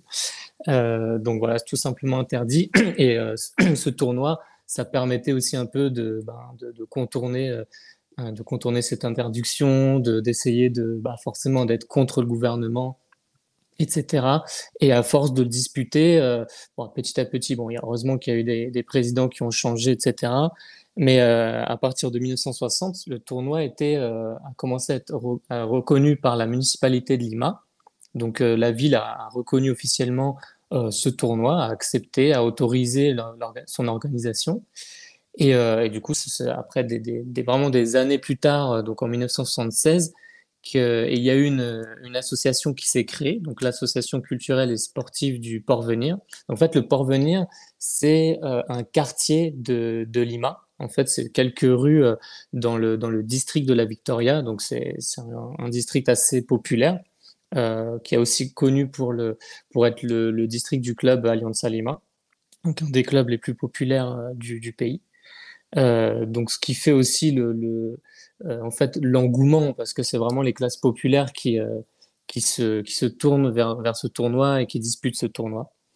Donc voilà, en gros, pour résumer l'historique bah, du, de, ce, de ce petit tournoi sympa, quoi. Ouais, justement, bah, justement, tu dis ce petit tournoi sympa. Tu, on voit bien qu'au début, c'est un petit peu le, un moyen de jouer au foot en bravant les interdictions. Ça devient un petit peu je vais pas dire institutionnalisé parce que c'est pas le cas non plus, mais bon, ça devient accepté, encadré un petit peu. On le voit aujourd'hui. Euh, on va en revenir, là-dessus dans un instant. Euh, tu parles de l'association culturelle. Culturelle, c'est le bon mot parce que c'est clairement devenu un phénomène culturel ce tournoi. En fait, concrètement. Euh, on voit des reportages hein, là-dessus. Allez sur YouTube, vous allez voir des tonnes de vidéos sur le Mundialito et le Porvenir. C'est un truc de fou. à quoi c'est dû justement que ce tournoi-là euh, qui est, tu l'as dit, dans un quartier très populaire. À quoi est-ce dû qu'il soit devenu un tel phénomène culturel? Bah, au début, c'est vraiment représenter euh, bah, cette, culture de football de rue euh, qui est très très présente en fait au, au, Pérou. Déjà à la base, en fait, quand, quand les jeunes jouent entre eux euh, dans, dans les rues, euh, jouent, au football, euh, il faut payer souvent pour avoir les, des petits terrains un peu du style les city stades qu'on a, qu'on a en France. bah, Là-bas, il y en a pas mal quand même, c'est assez développé, mais c'est payant. Parce que pour le coup, c'est quand même assez bien entretenu, etc. Donc voilà, les gens, les joueurs mettent chacun un peu d'argent, de, d'argent, etc. Et ensuite, il y a des, il y a des paris, euh, il, y a, il y a même parfois il y a même des transferts de joueurs euh, entre quartiers parce qu'il y a, il y a des, des, des joueurs euh, voilà, bah, qui, sont, qui sont quand même bons, qui ont un bon petit niveau. Et bah, il y a d'autres équipes qui veulent les récupérer et puis leur payent vraiment un petit salaire. Bon, c'est rien du tout, mais pour attirer le joueur dans l'équipe. Parce qu'après, une maison dans le quartier. Comment? Lui achète une maison dans le quartier, allez hop, tu viens vivre ici, et t'as pas le choix. Ouais, les, les limites, limite, c'est ça, quoi. Ça se pique les meilleurs joueurs entre quartiers. Euh, en fait, c'est un peu la, la, culture, parce que derrière tout ça, il y, a des, y a des paris. Il y a, bon, parfois, ça peut commencer par une caisse de bière. Hein. Souvent, c'est ça, le, gagnant euh, du, du, petit tournoi, il gagne, euh, voilà, il gagne sa caisse de bière, ou ça peut être, ça peut être des petits. des plus petits prix. Et en, en gros, bah, le tournoi du, du, du Porvenir, euh, bah, c'est lui qui a commencé à rassembler de plus en plus de monde, à attirer les meilleurs joueurs euh, de la ville, etc. Et, euh, et ça, ça, ça, a perduré dans le temps. Après, on ne sait pas trop euh, comment, mais c'est surtout euh, grâce aussi à l'association culturelle et sportive qui, qui, a fait vivre ça au fil de toutes ces années. Et aujourd'hui, ben, c'est voilà, clairement, c'est devenu déjà l'âme du quartier. Euh, et c'est la fête du peuple, comme il l'appelle, parce que ça, ça, se passe le 1er mai. Donc, en fait, le 1er mai, comme, comme en France, c'est férié. C'est un des rares jours fériés qui est vraiment non travaillé, parce qu'au Pérou, euh, pas travailler, ça, ça n'existe pas trop, en fait. Il n'y a pas vraiment de vacances, euh, ce concept-là. De... Parce qu'un jour, en fait, un jour non travaillé, c'est un jour où on ne reçoit pas d'argent, en fait, au Pérou. C'est vraiment le, travail égale ah, salaire. Ils sont donc tous auto-entrepreneurs non, mais c'est un peu ça. Enfin, justement, pendant, pendant le Covid, euh, il parlait de, euh, je crois, 70 à, 75% de, de, de formalités, de, de, gens qui travaillent, euh, qui sont qui n'ont pas sans, sans, fiche de paye. Donc, et c'était un, réel problème pendant le confinement parce qu'ils n'étaient pas à l'abri, ils n'avaient pas un salaire qui tombait à la fin du mois, même sans travailler. Ils n'étaient pas du tout protégés. Donc, et c'est pour ça que j'insiste sur le fait que ce jour-là, c'est vraiment le jour où personne travaille. Et donc, bah, ils, bah, ils, se mettent euh, à jouer au foot, à boire de la bière et puis euh, à manger des ceviches plein la panse toute la journée. Donc, ça fait partie du patrimoine, en fait, au final. Ouais, c'est ça, c'est un, un élément du patrimoine et de la culture footballistique populaire. C'est un peu le maxi tournoi, l'équivalent des Potreros argentins, hein, concrètement, cette histoire. Mmh c'est un peu un, petit peu un football de résistance, hein, dans le sens où, tu le disais, hein, ce football-là, le football de rue, a tendance un petit peu à disparaître. Alors justement, ce tournoi, comment il s'organise concrètement Comment ça fonctionne, le, le Mundialito? Alors, euh, du coup, bah, comme, comme je l'ai dit, c'est euh, une fois, euh, une fois par an. Mais avant, il y a pas mal de, il y a pas mal d'équipes qui veulent le disputer. Donc, on peut pas, en une journée, c'est impossible de faire un méga, méga tournoi non plus. Donc, il y a des, il y a des phases préliminaires, plus ou moins officielles, parce que ça, reste très, très informel, encore une fois, comme tournoi, même si c'est encadré c'est un peu, euh, un peu à l'arrache, on va dire. Mais en gros, euh, du coup, le 1er mai, le, le 1er mai, c'est vraiment le tournoi avec, euh, avec 8 équipes, enfin avec 16 équipes pour faire les, les huitièmes de finale. Ensuite, bah, pour revenir aussi au, nombre d'équipes qui s'inscrivent chaque fois, chaque année, en 1980, ils avaient ils avaient calculé qu'il y avait environ 800 équipes qui s'étaient inscrites pour, vous donner une idée en fait de, l'importance de ce, de ce tournoi. Et les équipes, elles viennent de euh, partout hein, dans Lima. Elles sont pas. Voilà, alors c'est surtout Lima. Voilà, ils, viennent pas du tout. Enfin, je pense pas qu'il y ait des équipes de, de province. Il me semble pas, mais c'est surtout Lima. Oui. Y a, ça vient de plusieurs quartiers de Lima. C'est pas euh, restreint. Euh, oui, non, maintenant, maintenant, non, maintenant, ça vient bah, surtout des quartiers populaires, on va, on va dire quoi. Ouais. Et ces équipes-là, et ces équipes-là, elles existent en dehors. Elles ont ou c'est juste une bande de Alors je sais, je sais qu'il y, a, il y a un peu de ça, il y a un peu de, de, des groupes de potes, il y a des, il y a des équipes de, futsal en fait, de championnat de futsal. Euh, il y a aussi des équipes, par exemple, je sais que l'Alliance Salima euh, avait, avait un peu créé son équipe euh, des Porvenir Grenet, ça s'appelait. Euh, chaque, voilà, mais c'est un peu, il y, a, il y, a, quelques clubs un peu qui soutiennent ça, mais ça reste très très amateur, donc euh, oui, c'est un peu chacun, chacun fait son équipe, quoi. Mais euh, il y a quand même des équipes qui perdurent, euh, qui perdurent dans le temps. Il y a un palmarès, etc. Quoi. Ça semble quand même bien organisé parce que là, sur la photo, les mecs, ils ont quand même des, ils ont. non, mais sérieusement, les mecs, ils ont quand même des maillots, des tenues. oui, ça c'est. C'est pas je mets un chasuble et je vais jouer. D'ailleurs, les maillots, Kaka Mesita direct. Le, celui en blanc là. Ah, il est exceptionnel celui-là. non, il y en a un paquet qui. Ouais. Mais en fait, c'est vrai que. organisé. C'est ouais, c'est vrai que c'est quelque part, c'est ça, c'est l'informalité, mais encadré, organisé. C'est vraiment le. Je sais pas comment plus euh, l'expliquer que ça. On dirait c'est un bordel organisé quoi. Voilà, c'est ça. Mais, mais euh, comment Donc c'est. Alors peut-être qu'ils en ont et qu'il y, y, a des entreprises qui les sponsorisent et que ça ah bah leur fait la pub. Oui. Mais c'est limite professionnel en fait. Ah oui, il y, y, a vraiment des sponsors, mais généralement c'est des sponsors de, du magasin du coin, etc. Parce qu'il y a tellement de, enfin, on va le voir après, mais du coup il y a tellement de monde qui suivent ça que finalement ça leur fait une petite pub. Alors oui, il n'y a pas Coca-Cola ou, euh, ou, Disney ou, euh, ou Netflix qui vont, qui vont sponsoriser ça, mais quelque part, tant mieux, parce que c'est vrai que par exemple, j'aurais bien vu Red Bull essayer de, de, sponsoriser ce tournoi pour faire un truc, euh, je sais pas, football Red Bull avec un beau stade, etc. Euh, mais je pense que ça aurait vraiment perdu, enfin, ça aurait perdu le ah charme. c'est plus drôle d'avoir, par exemple, euh, comme si en France on faisait le, PMU de Loulou, tu vois, c'est cool. C'est cool. exactement ça. Le primeur du coin qui va sponsoriser la petite équipe, tu vois. Donc euh, c'est vraiment cet esprit-là. Euh. Je vous mets une petite vidéo pour que vous voyez un petit peu à quoi ça ressemble carrément. Ah oui, d'accord. Ok, le public est carrément sur le terrain. On dirait du golf, Alors pour vous, pour, pour, euh, pour, juste placer le contexte de cette vidéo, c'est la fin de la finale. Ah d'accord. Et en fait, pareil pour revenir du coup à, à l'organisation, c'est du coup le tournoi en fait il commence. Je crois que le premier match il est à 7 h du matin. Euh, et jusqu'à euh, ça doit être 15h, 16h euh, la finale. Et les gens viennent vraiment à partir de, je sais pas, 4h, 5h du mat pour avoir les meilleures places. Quoi. Et ça veut dire qu'ils vont rester donc toute la journée là, au milieu de ce terrain qui est au milieu de la rue. Je ne sais pas si vous avez écouté les, les, les podcasts Planète Hello, notamment les Africains dont on avait parlé avec, avec PM ça fait quand même beaucoup penser euh, justement à ces tournois de rue organisés. Il me semble que c'était à Cotonou euh, euh, quand, quand, PM en avait parlé. Ça y ressemble beaucoup. Là, on est sur une dimension. Vous avez vu la taille du. Enfin, voilà, comment est organisé le terrain. le monde qui que cela brasse autour. je vois des questions. J'ai vu ta question, hein, Nostromo, sur est-ce que ça peut aider les joueurs à signer des contrats pro. On va parler un petit peu de la passerelle avec ça un, petit peu après. Bon, on a, on a commencé à le voir. Alors, on a souri avec le chien hein, qui est au milieu. Voilà, on s'est bien amusé avec tous les jeux de mots possibles. Mais le chien en Amérique du Sud, c'est obligé, quoi. Je veux dire, euh... on peut pas mettre une photo de euh, foot avec un chien, même sur un vrai stade.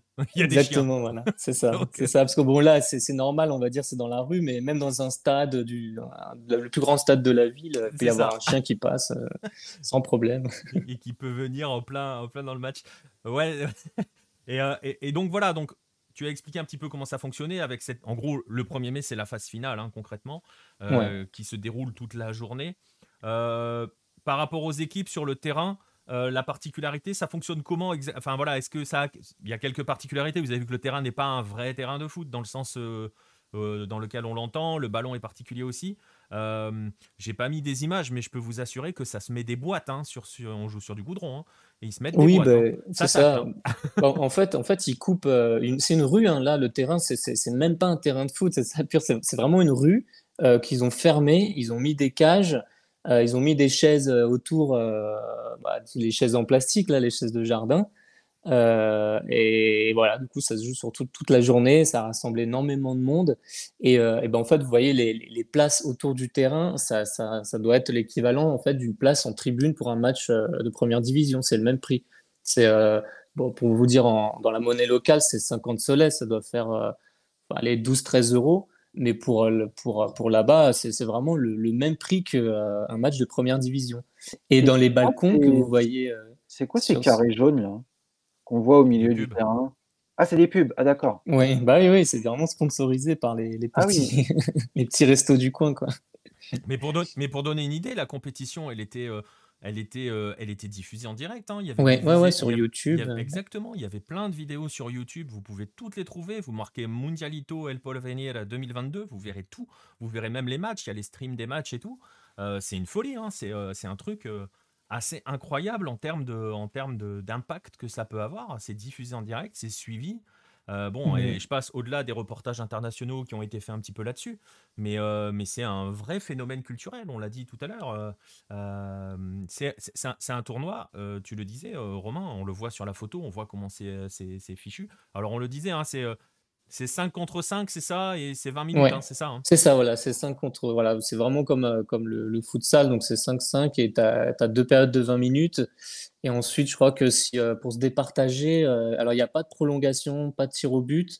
il me semble qu'après, ils décident sur le nombre de corners. et après, ils ont pour limiter. pour, pour, limiter euh, les, les bah, justement les, les rentres dedans, etc. C'est l'équipe la plus fair play euh, qui peut, qui peut euh, se qualifier. Mais ça, c'est vraiment pas gagné parce que c'est l'arbitre là-dedans, il, il fait vraiment. c'est il est là juste pour faire, euh, pour faire la présence, hein, parce qu'il y a vraiment, il, peut se mettre des, vraiment des coups de poing, il n'y aura pas du tout de, de carton. Et euh, tout autour, normalement, il y a pas mal de policiers aussi avec les boucliers, etc., parce que ça, dégénère euh, rapidement. Enfin, Je veux pas être le joueur qui va tirer le corner. Oui, voilà, par exemple. Et, les touches aussi, les touches aussi, c'est sympa. Alors qu'il y a le cop adverse, je pense que Dimitri Payet, il... c'est un peu ah oui, oui je crois que lui, il, fait une syncope. Là. dans les jambes, et ça doit être terrible. c'est clair, faut pas l'envoyer là-bas. Là, il, revient plus vivant. Quoi. Mais, euh, et, tu, parlais, tu parlais des arbitres, tu parlais de l'organisation, de ce mhm. joyeux foutoir euh, totalement organisé. Euh, Romain, les arbitres sont payés. Hein. Ouais, ouais, alors les arbitres sont payés et j'avais, j'avais vu justement dans un reportage, ça peut être jusqu'à du coup 3500 soles la journée. Ça équivaut bah, là-bas à 3 SMIC, quoi. comme si on gagnait, un arbitre serait payé 3 SMIC. Donc euh, c'est plutôt pas mal quoi comme euh, mais bon après c'est très risqué il hein, faut savoir que mais euh, mais non après tout est tout est tout est plus cher parce qu'il y, y, a énormément du coup de, de restauration aussi. Et, je crois qu'ils vendent l'équivalent de 80 80 kilos de poisson pour faire le ceviche et ils montent les prix forcément. Enfin la bière c'est des, des, litres et des litres de bière. Parfois la bière est même inclue en fait dans les fait dans les balcons. C'est les gens qui louent euh, leur balcon. Et pareil, ça peut être euh, l'équivalent de. Euh, bon, là-bas, c'est 1000, 2000 soles, ça, ça doit faire 500, 600 euros la place dans le balcon. Quoi. Donc, les gens payent vraiment. on l'a vu sur les images, il y a énormément de monde qui paye pour la journée. C'est quand même fou comme montant parce que le salaire minimum, c'est même pas 1000 soles. Donc il y a des gens qui mettent vraiment un salaire pour se mettre là sur, sur les balcons. Donc c'est c'est quand même quelque chose. Quoi. Et c'est un, une sorte d'héritage du football populaire, mais on voit à quel point aussi c'est devenu une machine économique hein, pour le quartier. quoi. Oui, pour le quartier, euh, oui, oui, carrément. Mais je crois il y a même un, bah, restaurant qui est très connu à Victoria, c'est euh, Mibarunto, qui est euh, très très affilié à, à l'Alliance Lima, et ils ont leur ils ont leur équipe aussi. Donc, bah, ils sont sponsorisés, etc. Ils ont leur équipe qui joue tous les ans, quoi. Donc, c'est ouais, c'est vraiment l'âme du quartier. Puis il y a une grosse, forcément, ouais, ça, ça brasse beaucoup beaucoup d'argent, quoi, beaucoup d'argent. Et pour répondre à Spinoza sur le chien, si le chien il arrête un but, on fait rien. parce que tu bah, commences pas va, à. Va lui dire au chien, va lui dire au chien. Non, mais voilà, et tu dis rien, et tu te plains pas. Et euh, regardez des images et vous allez voir que c'est. Parce que bon, on en. Voilà, c'est quand même. Euh, euh, j'avais vu passer une phrase de Romain que c'était du football pour les braves, hein, comme on dit. oui, c'est ça, c'est le football macho aussi. Faut être solide hein, pour, pour, pour, aller mettre les, les tenues. Hein. Bah, de toute façon, ouais, ils sont assez, ils sont assez balèzes quand on voit les, les joueurs. Euh. J'ai une question. Est-ce que c'est mixte? Oui, alors ils ont, alors bon, enfin c'est pas mixte sur, euh, enfin sur pendant les matchs, mais ils ont euh, depuis, je crois, 2018 et 2019, il y a eu la compétition femmes féminine aussi. D'accord. Et là, en fait, du coup, 2020-2021, ça n'a pas pu se jouer pour la pandémie. Et là, du coup, 2022, bah, le 1er mai, ça a été le retour euh, après deux ans d'absence. Ils n'ont pas encore joué euh, le tournoi féminin, mais je ne sais pas si ça va se jouer. Je sais pas. Et une photo avec le chien, moi. Je... Ah bah oui, mais c'est pour ça que je la laisse, c'est la plus belle. Mais elle, elle est, franchement, c'est la plus emblématique de, de tout. C'est voilà, c'est tellement, tellement Pérou cette, cette photo. La prochaine couverture du magazine. Allez. Eh, on pourrait. Elle est pas à nous. Elle est pas de nous. Elle est pas à nous. Mais sinon, oui, clairement, clairement.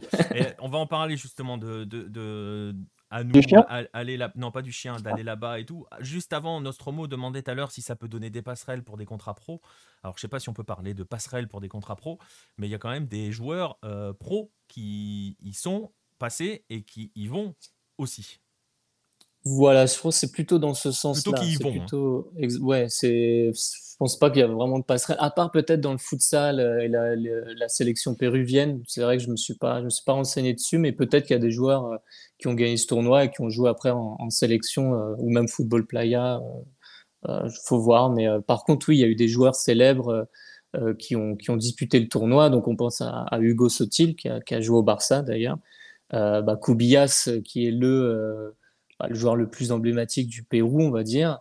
Euh, Waldir Sainz, qui était aussi une idole de, de l'Alliance Lima, et plus récemment Christian Cueva, euh, de, bah, qui est encore en sélection péruvienne. Donc après, c'est des joueurs qui sont très euh, Alliance Lima. Hein. Si, si, on regarde bien, c'est tous des joueurs qui ont joué euh, pour le club du quartier. Et qui viennent Donc forcément, qui ont, voilà, qui ont une grosse appartenance à, à ce quartier. Mais euh, voilà, il y a des, des joueurs qui ont des joueurs professionnels et à un très très bon niveau qui ont euh, voilà, qui se sont essayés au, Mondialito. Et justement, on va l'aborder cette question. Euh, la photo est pas de nous. Est-ce que voilà, vous avez tous, euh, vous avez vu hein, à quoi ça peut ressembler? Vous avez compris un petit peu quel type de, de football on s'y joue, comment s'organise la journée là-bas? Est-ce que un touriste peut s'amuser à y traîner là-bas, Romain? Bah, je pense que oui. Euh, après, il faut être bien accompagné. Il faut, faudrait, faut essayer ouais, d'aller avec des Péruviens peut-être. Euh, mais bon, après, il y a du monde et euh, bah, bon, après, faut, faut, ouais, voilà, faut, faut faire attention, disons. Faut, faut pas mettre des, je sais pas, faut pas sortir son iPhone, sa grosse Rolex. voilà quoi. Après, si on est sage, on est, on va dire discret je pense que ça va. Je pense que même, même les gens, en voyant des touristes, ça va les faire rire. Euh, ils vont peut-être euh, ils vont peut-être parler, discuter. Euh, certains, ils vont même essayer de les protéger, peut-être, pour, pas, pour, éviter de dégrader l'image, l'image du quartier. Après, il faut pas trop traîner le soir. En fait, faut pas, voilà. Après le, la finale, faut vite rentrer, on va dire. Ouais, ça donne envie. Bah, après, c'est comme, après, c'est comme, c'est comme souvent dans les, les, quartiers les plus, les plus populaires et les plus euh, voilà c'est pas c'est pas un quartier de bisounours non plus hein euh, faut dire les choses. Est-ce qu'une euh, équipe étrangère peut se dire allez on est des grands malades on va vouloir y participer on monte notre équipe on s'y inscrit ou pas du tout? Bah, je pense que oui. je pense que oui honnêtement je sais pas si ça s'est déjà fait mais c'est vrai que ça serait ça serait marrant. En plus c'est vrai que ça s'appelle Mondialito c'est petit petit mondial mais c'est vrai qu'il n'y a que des, des, des, des, équipes péruviennes quoi donc c'est vrai que pourquoi pas quoi ça serait ça serait marrant en tout cas en tout cas si vous y allez Ah bah moi, moi je prends, moi je prends pas loi et je prends euh, Viscarondo. Je te dis, il n'y a pas un Péruvien qui passe. tu sais, quand il était en sélection, il y en avait beaucoup qui passaient. Hein. Oui, mais là on est sur le terrain, tu vas voir. T'inquiète, ça gère. mais là, faut pas essayer de tacler hein, sur ce terrain. Mais il y en a, hein, franchement, il y en a qui taclent. on voit des tacles. On voit des tacles. J'ai vu quelques vidéos où on voit du tacle. Donc bon. Ouais, non, c'est assez fou, quoi. Donc voilà, voilà, ça ressemble à ça, le Mundialito et le Porvenir. C'est à Lima, c'est tous les 1er mai. Essayez d'aller voir des vidéos le plus possible sur YouTube si vous voulez en savoir un petit peu plus là-dessus. Je vous dis, euh, les matchs ont été diffusés. Euh, ils sont donc disponibles en replay sur YouTube. Il n'y a aucun problème, c'est pas difficile à trouver. Et, euh, vous allez voir que c'est une folie pure, hein. c'est une vraie folie pure. Et c'est un petit peu, hein, Romain, on peut le dire, c'est un petit peu l'héritage d'un football populaire qui a, voilà, que c'est l'un des derniers héritages euh, d'un football populaire qui, devenu, euh, qui a réussi à, passer le cran, à devenir un, un objet culturel en fait. C'est ça qui fait, qui fait sa force, je pense, parce que ça a traversé les, les époques euh, depuis 1950 et c'est resté vraiment tel quel. Il n'y a quasiment pas eu de, changement, d'évolution et ça fait partie du folklore maintenant. Donc c'est pour ça aussi que du coup qu'il y a eu tout cet engouement, etc. Parce que c'est même, je pense qu'au niveau mondial, c'est un des, seuls, quoi, on peut dire on n'a pas trop d'exemples euh, comme ça. C'est pour ça m'a mis la, la, presse étrangère euh, fait des articles dessus parce que voilà, c'est assez folklorique et euh, c'est pas quelque chose qu'on retrouve forcément, en tout cas en Occident, quoi. Ah oui, je vois pas d'équivalent. Bah, à part la canne. Bah, c'est ce que j'allais dire.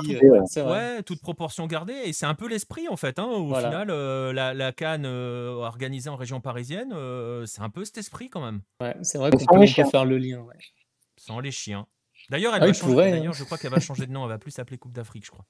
Euh, il me semble avoir vu passer ça il y a quelques jours. Mais, euh, mais c'est un peu cet esprit-là quand même. Et peut-être qu'elle va prendre cet impact culturel-là euh, dans, dans, dans, dans, le coin. C'est ce qu'on lui souhaite en tout cas. Hein. Oui, c'est vrai, c'est vrai. Donc voilà. Voilà pour le Mundialito. Elle pour venir. Donc, bah, on va, on va enchaîner. On était donc au Pérou et puis bah, maintenant, on va aller un peu plus au sud pour euh, justement aller suivre l'histoire de ce chien, puisqu'on l'a retrouvé. on va aller un peu plus au sud pour euh, histoire d'alimenter encore le débat donc, sur l'origine du pisco. Euh, je pense que je le prononce bien, je sais pas. Ok. En gros, il veut que je parte du chat, quoi. j'ai compris, j'ai compris. alors, si vous pouvez partir, toi euh, et, Antoine. Ah là là, ça y est, Baptiste est de retour, il commence à nous mettre la douille partout dans l'émission. Le dictateur. Ah, pour la Coupe du Monde, et puis on, en reparle. Euh. Baptiste, spécialiste Corée du Nord, hein, vous avez bien compris. Hein. Oui, je crois que c'est ça en fait. Ah, eh, République démocratique. voilà. Donc, donc, on va enchaîner avec le joueur de la semaine, qui est un joueur, qui est un joueur chilien.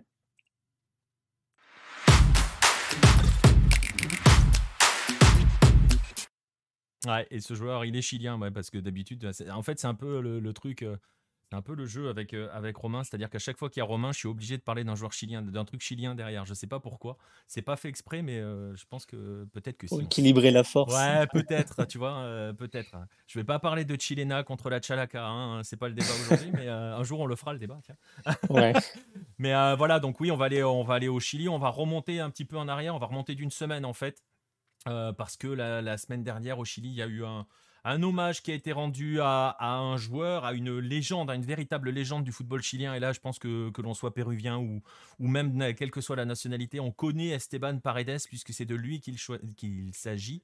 Euh, qui est revenu la semaine dernière au Monumental, le stade de Colo Colo, son stade à lui. Vous allez voir pourquoi dans un instant, avec le maillot de Coquimbo Unido. Esteban Paredes a pratiquement mon âge. Ça, c'est pour toi, Baptiste. Euh, il a 41 ans, Esteban Paredes, donc il est en train de jouer ses dernières semaines euh, de football. Non, toujours pas le Kitou Diaz Spinoza, ça viendra, promis. mais donc voilà, Esteban Paredes a 41 ans, on est sur les dernières semaines, hein, puisqu'il a annoncé que sa fin de carrière était forcément allait arriver. Euh, il, a, expliqué aussi hein, qu'il jouait sous infiltration, que voilà, le corps commençait un petit peu à lâcher. On, comprend un peu euh, vu l'âge.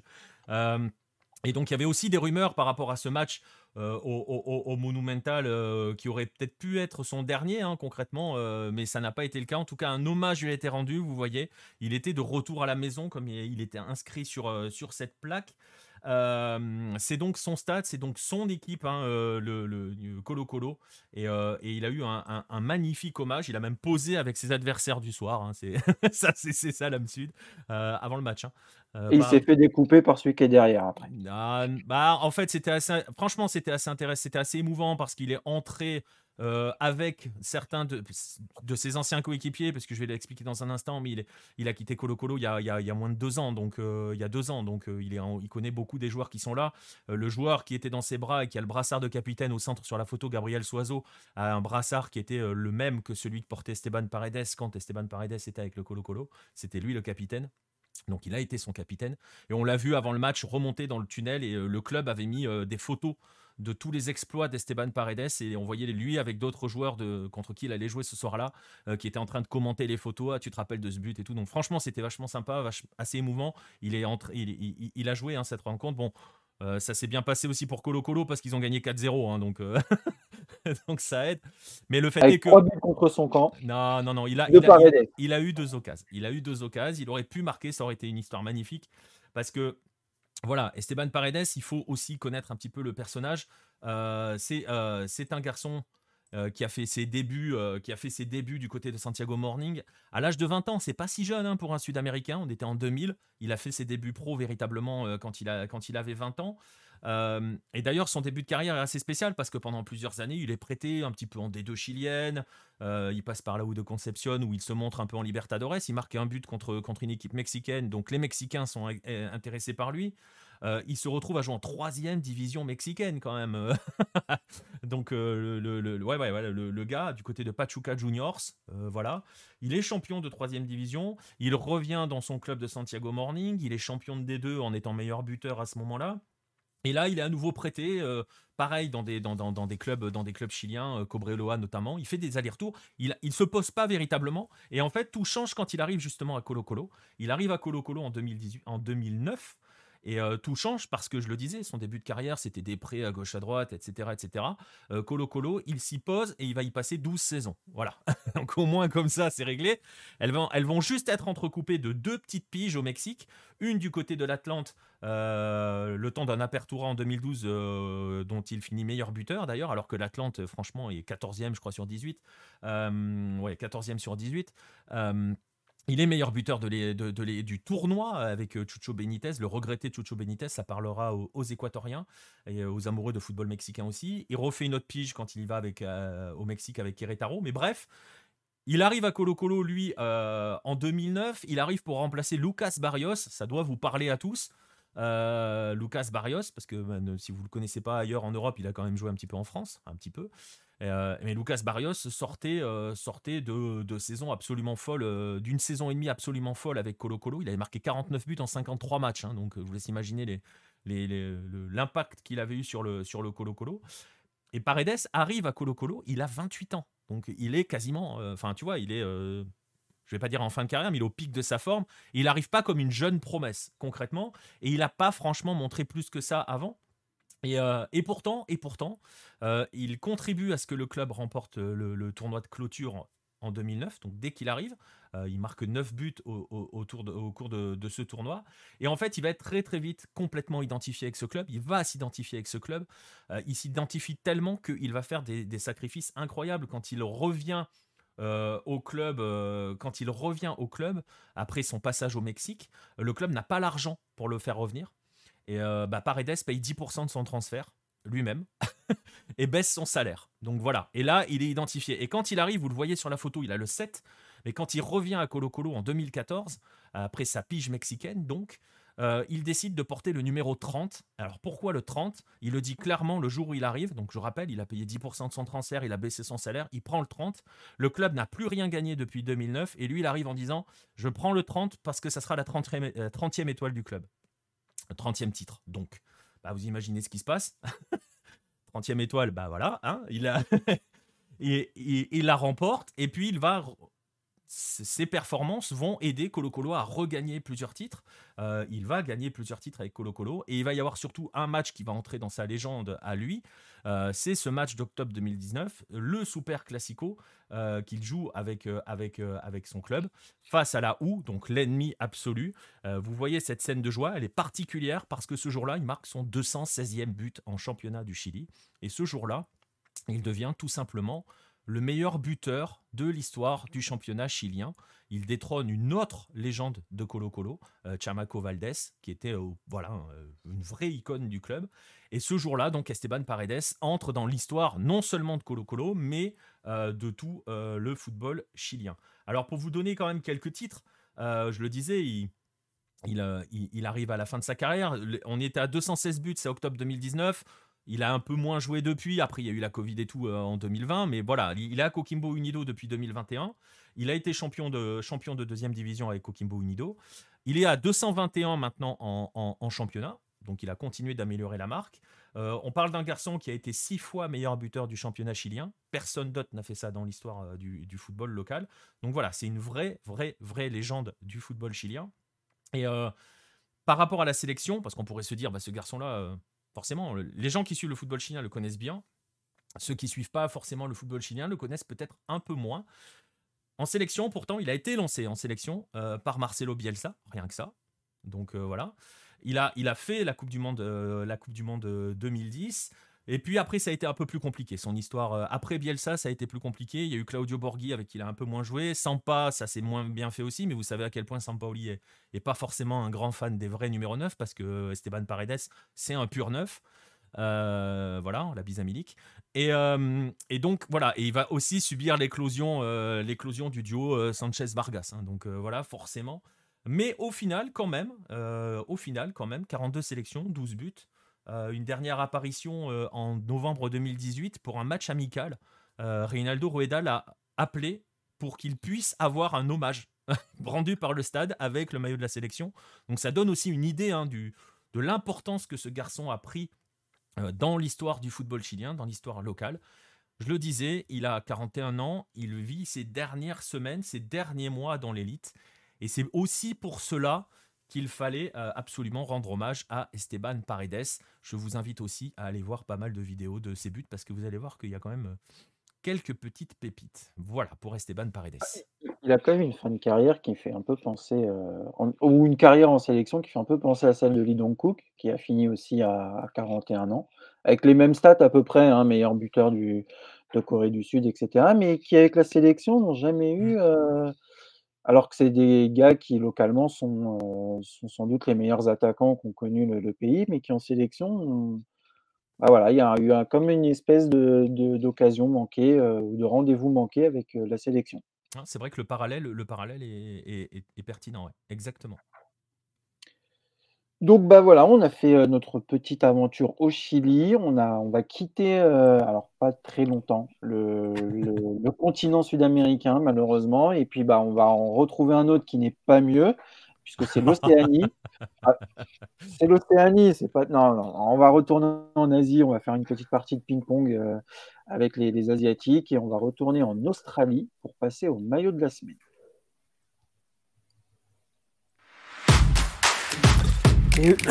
Pardon. Oui, donc du coup. Alors attends, parce que je t'ai pas lancé. Tu parles pendant le ah. jingle, toi. Pardon. bravo, bravo Antoine. Oh, il, a, il, a, défoncé mon Il m'a détruit le jingle. Merci Antoine, bien joué. Bon, et eh ben on va faire une petite. je peux faire une petite chanson. Hein. ah ouais, bah ouais, bah Alors la prochaine fois. Alors attends, tu sais quoi? Ouais, ouais. La prochaine fois, tu chantes le jingle euh, de l'émission. Voilà, la prochaine fois, tu le chantes. Alors justement, bah tu voulais parler, Antoine. Je le mets à l'image. Euh, on va parler du maillot de la semaine. Le maillot, c'est le maillot du Brisbane Roar. Alors, juste avant que tu commences, est-ce que c'est le maillot qui a fait sensation en Asian Champions League avec du scotch dans le dos? Non, Baptiste. C'est pas celui-là, ok. Non. On ne commence pas. Non, je me demandais, il me semblait que c'était pas celui de Hedwick. Non, c'était celui de Eric Baoteac. Baoteac. Ah non, c'était Baoteac, exact. Et il était avec, euh, Brisbane Roar. Euh, oui, oui, oui. Non, mais c'était pas, non, c'était pas celui-là. Non. Mais... Et c'est la même équipe. C'est la même équipe, mais c'est pas, mais c'est pas celui-là. Il n'est pas à cette saison-là. Ok. voilà. C'est bon, Baptiste, je, peux y aller. je te coupe tu peux y aller, Antoine. Vas-y, parle-nous de ce maillot du Brisbane Roar qui est assez particulier quand même. Oui, alors pour replacer, donc voilà, c'est le côté. Euh, on a toujours dit euh, les, voilà, les, clubs en Australie, c'est pas comme les clubs, par exemple, les derniers maillots qu'on a présentés euh, du Mexique qui existent depuis une plus d'une centaine d'années. Il y a quand même des clubs en Australie qui veulent, on va dire, un, certain héritage et qui sont fiers de le porter. Et quand on regarde ce maillot du, Brisbane Roar, donc le rugissement de Brisbane, depuis quelques années, en fait, et surtout cette année, ils, euh, portent fièrement euh, donc leur héritage. Donc, si je vous dis un lion et euh, de l'orange, vous me dites forcément, bravo Baptiste, les Pays-Bas. Et donc, sur l'image, euh, je sais pas quelle image tu montes, Nico. Ah bah, je, peux, je peux, montrer le logo en gros plan si tu veux. Voilà, déjà le ouais, le logo. Le lion, et, euh, voilà. Voilà, le lion. Et ce qu'ils ont fait, c'est que euh, ils ont écrit clairement d'où ils venaient, parce que si on fait un, petit retour en arrière, d'ailleurs, c'était dans le 11e magazine de, de Lucarno Posé, de Lucarno Posé, on expliquait que la Ligue australienne a toujours voulu des clubs qui soient euh, comment dire? Le placement de produits. Ah, T'as vu ça? Non, mais oui, ouais, mais bon. Euh, dans le sens où euh, voilà, ils voulaient que les clubs soient accessibles à tous, qu'il n'y ait pas de connotation d'origine d'un tel pays ou d'un autre, pour que tout le monde puisse être supporter de ce club, peu ça, importe d'où on venait. Ce qu'il faut rappeler, Antoine, c'est et c'est justement indiqué dans l'article qui est, qui est dans ce, ce, magazine, dans ce 11e numéro. Je vous mettrai les liens comme il faut dans la description si vous écoutez actuellement en replay ce qu'il faut rappeler, c'est que le football en Australie, s'est construit par les vagues de migration, les vagues migratoires, pardon, et donc a été ce que l'on a appelé là-bas au début un football ethnique. Donc il y avait, euh, il y avait, euh, c'est les mots que je vais utiliser, mais qui sont, euh, qui ont changé. Il y avait les Yougoslaves, il y avait les Italiens, il y avait les Hollandais, etc., etc. Et donc il y a eu un moment où, quand il y a eu la réforme du football en Australie, pour faire court, on a demandé à ce que tous les tous les, éléments d'identification ou de, ethnique disparaissent des clubs. Euh, et donc les clubs n'ont plus le droit de porter des noms euh, à connotation euh, de leur origine. Voilà, ça c'est pour faire, un peu court. Mais beaucoup de ces clubs-là sont des héritiers de ces clubs ethniques. Et donc, bah, tu vas l'expliquer Antoine, notamment Brisbane. Voilà, c'est ça. Et dans, le maillot, ce qu'ils ont écrit, c'est la phrase que je vais vous lire. Depuis ses modestes débuts, le Brisbane Roar a été créé en 1957 par un groupe d'émigrants néerlandais à Richlands, fondé sous le nom de Hollandia Inala.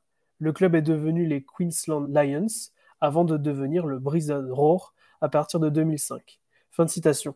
Et c'est ça, c'est qu'en en fait, ils ont voulu donc reprendre cet héritage pour, on va dire, euh, appuyer le côté on n'est pas on n'a pas été créé à partir de 2005 comme d'autres clubs l'ont été lors de la professionnalisation de la ligue et c'est ce qui fait en fait qui donne à, ce maillot ce côté qui pèse un peu plus que les autres par exemple si je prends euh, tu, tu vas pas me contredire Nicolas mais le Cine FC qui est peut-être qui est l'un des plus gros clubs australiens en termes de voilà de, capital euh, pas sympathie mais de capital économique de titre ben voilà, il a été créé alors que le Brisbane Roar peut se dire nous, on existe euh, depuis bien longtemps, notre maillot d'aujourd'hui pèse une histoire et il pèse davantage parce que euh, Brisbane, c'est euh, trois titres majeurs donc, de Championship et c'est surtout que ce qui est intéressant, c'est qu'on va. Alors, je faire un très gros parallèle entre le FC Barcelone et Johan Cruyff et, Enfin, Nicolas ne me contredira pas. Tu mais parler du Barcelona là.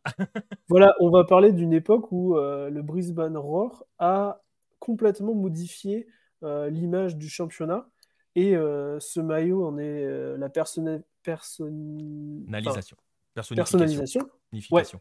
Personnification personnification, dans le sens où euh, euh, c'était l'apogée de non, euh, la, montée en puissance de, de Ange Postecoglou, qui est le nouvel entraîneur, enfin l'entraîneur actuel du Celtic Football Club, qui a, est arrivé en, en imposant un, style de jeu basé sur la possession, et il, il, a tout écrasé, et il a même le record, tout sport confondu, de 36 matchs sans défaite. Il a, euh, il a gagné euh, voilà, ces titres-là. Ils en ont gagné un autre en 2014. Mais ça, fait partie de, ce côté un peu légendaire de, ce maillot orange avec le lion, parce que ça a été le même style de jeu. Ils ont réussi à trouver la bonne personne qui a amené, euh, on va dire, ce que Johan Cruyff a, propagé au Barça. Et c'est pour ça que j'avais choisi donc, ce maillot pour, en parler.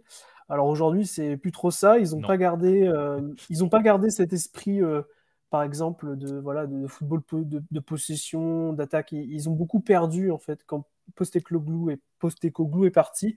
Ils n'ont pas continué là-dessus. Il y a eu des soucis économiques, des ci, de ça. Bref. Mais voilà, ils pèsent toujours euh, cette étoile avec euh, les trois titres et cette histoire qu'ils euh, ben voilà, veulent promouvoir. Et aujourd'hui, ce qui est bien, c'est que la nouvelle gouvernance en Australie a dit depuis plusieurs années que voilà, chaque club peut être celui qu'il veut être et n'a plus besoin d'être euh, aseptisé. Et euh, donc dans la ligue professionnelle, les clubs n'ont pas changé, mais dans les divisions régionales, même la deuxième division, qui n'a aucun lien avec la première, comme le même système aux États-Unis, il y a beaucoup de clubs qui se sont dit, bah voilà, on va revenir ce qu'on était. Il y en a qui ont repris euh, leur ancien logo, par exemple, comme tu disais, les Italiens. Il y a des clubs qui se sont réappelés la Juventus mm. d'Adelaide, par exemple. Enfin, c'est un titre fictif que je prends. Mais euh, par exemple, je sais que le club de Hum City, qui a été créé par les Turcs, a remis euh, le, croissant de lune dans, son, dans son emblème. Et, et donc voilà, c'était pour ça que j'avais envie de parler de ce, de ce maillot qui est, qui est un bel icône du football australien. Ouais, non, mais tu as raison. Et c'est important d'insister justement sur le fait, parce qu'on fait souvent le parallèle avec le modèle MLS qui sert de modèle à, l'Australie. D'ailleurs, la MLS aussi n'oublie pas l'histoire de ces clubs quand elle maintenant décide de ses franchises. Et c'est important de voir aussi que ce passé, cet héritage maintenant est enfin reconnu à une tu lui parlais tout à l'heure d'aseptisation du football australien qui a été ce qui a été recherché pendant les premières années de la A-League avec ses franchises et voilà euh, où on cherchait plus des marchés que euh, jouer sur une histoire. Là, on revient sur cet aspect historique et c'est vrai que euh, le Bon, c'est vrai que Brisbane maintenant c'est plus le PSV Eindhoven plutôt que l'Ajax, hein, donc. Euh, donc. Euh, oh, oui, bah... les deux pieds décollés du sol. Ah mais voilà, mais alors si vous ne saviez pas que je déteste particulièrement le PSV Eindhoven, maintenant vous le savez. oh là là. Mais... m'adresse à tous les amoureux de foot néerlandais. Voilà, vous, le Brisbane de, de Postecoglou, c'était l'Ajax. Bref, euh, oui, oui, mais oui, Nostromo, c'était vraiment quelque chose. Hein. Le Barcelona, ça a changé des choses, Antoine l'a expliqué. Euh, ça a vraiment, vraiment, vraiment changé quelque chose. Ça a changé, oui, même au-delà du sport euh, australien. Enfin, il a le record. Enfin, déjà, le football à cette époque-là, on pesait un petit peu. Mais euh, le record de 36 victoires dans le sport australien, c'est lui qui a. Exactement. C'est lui qui a, Et il a imprégné après avec la sélection, puisqu'il a eu la sélection. Et la dernière sélection australienne qui jouait vraiment bien, c'est celle de Postecoglou, il faut le dire aussi. Il y avait des résultats, mais ça jouait aussi bien. oui, c'est un peu ce à quoi court maintenant l'Australie, mais bon, euh, voilà, ça correspond aussi à une époque. Mais voilà, c'était important de d'insister donc sur, euh, sur cet héritage-là que maintenant les clubs peuvent à nouveau porter. Et c'est important que justement Brisbane, euh, avec son équipementier, appuie un petit peu sur, sur, sur cet héritage-là. C'était voilà, pour cela que c'était intéressant, en effet, Antoine, de parler de ce fameux maillot orange. On a fait les news, on a fait le dossier, on a fait le joueur de la semaine, on a fait le maillot, on a fait les, les Qu'est-ce qu'il nous reste à faire pour conclure? Les rendez-vous de la semaine.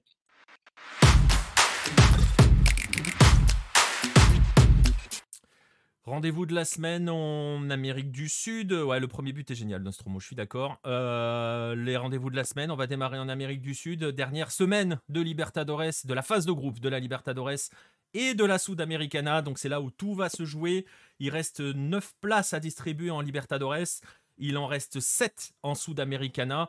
Euh, tout va donc euh, se jouer cette semaine. La seule question qu'on va se poser en Sudamericana, c'est de savoir si on aura autre chose qu'un Brésilien ou un Argentin qui va se qualifier pour la phase suivante. Espérons pour que quand même il y ait autre chose. On n'y croit pas trop, mais bon, bref. Et sinon, au niveau des affiches, notamment en Libertadores, Évidemment, le Boca Deportivo Cali euh, s'annonce absolument bouillant, tout comme le Super Classico paraguayen qui va définir lequel des deux va se qualifier pour le tour suivant de la Libertadores. Super Classico paraguayen entre Cerro Porteño et Olympia, dont vous avez vu une image dans les Golasso Hello, puisque le deuxième euh, de la sélection de Luis Farinha a été inscrit ce week-end dans le Super Classico euh, du week-end du championnat Super Classico que le Cerro a remporté 4 à 0. Donc la revanche s'annonce un tout petit peu électrique. Sinon, Baptiste, de ton côté, est-ce que tu nous as quelques rendez-vous asiatiques? Alors, on, en a parlé en début d'émission. Il y avait il y a la finale de la A-League, si je ne me trompe pas, qui sera à suivre euh, cette semaine. Samedi. Euh, alors, voilà, c'est samedi. Alors, je ne suis pas du tout la A-League. Je sais qu'il y a la finale cette semaine, mais je ne sais absolument pas entre qui. Western United contre Melbourne City. Voilà. Voilà. Donc deux clubs qui iront ensuite se faire éliminer en Championship. Mais possibilité, euh, je te coupe deux secondes, possibilité pour euh, Melbourne City de faire quelque chose qui n'a jamais été fait, c'est-à-dire euh, le doubler deux fois consécutivement. Ils ont gagné la phase régulière, ils peuvent gagner la finale là. Et l'année dernière, ils ont gagné la phase régulière et les playoffs. Donc là, ils peuvent faire la même chose cette année.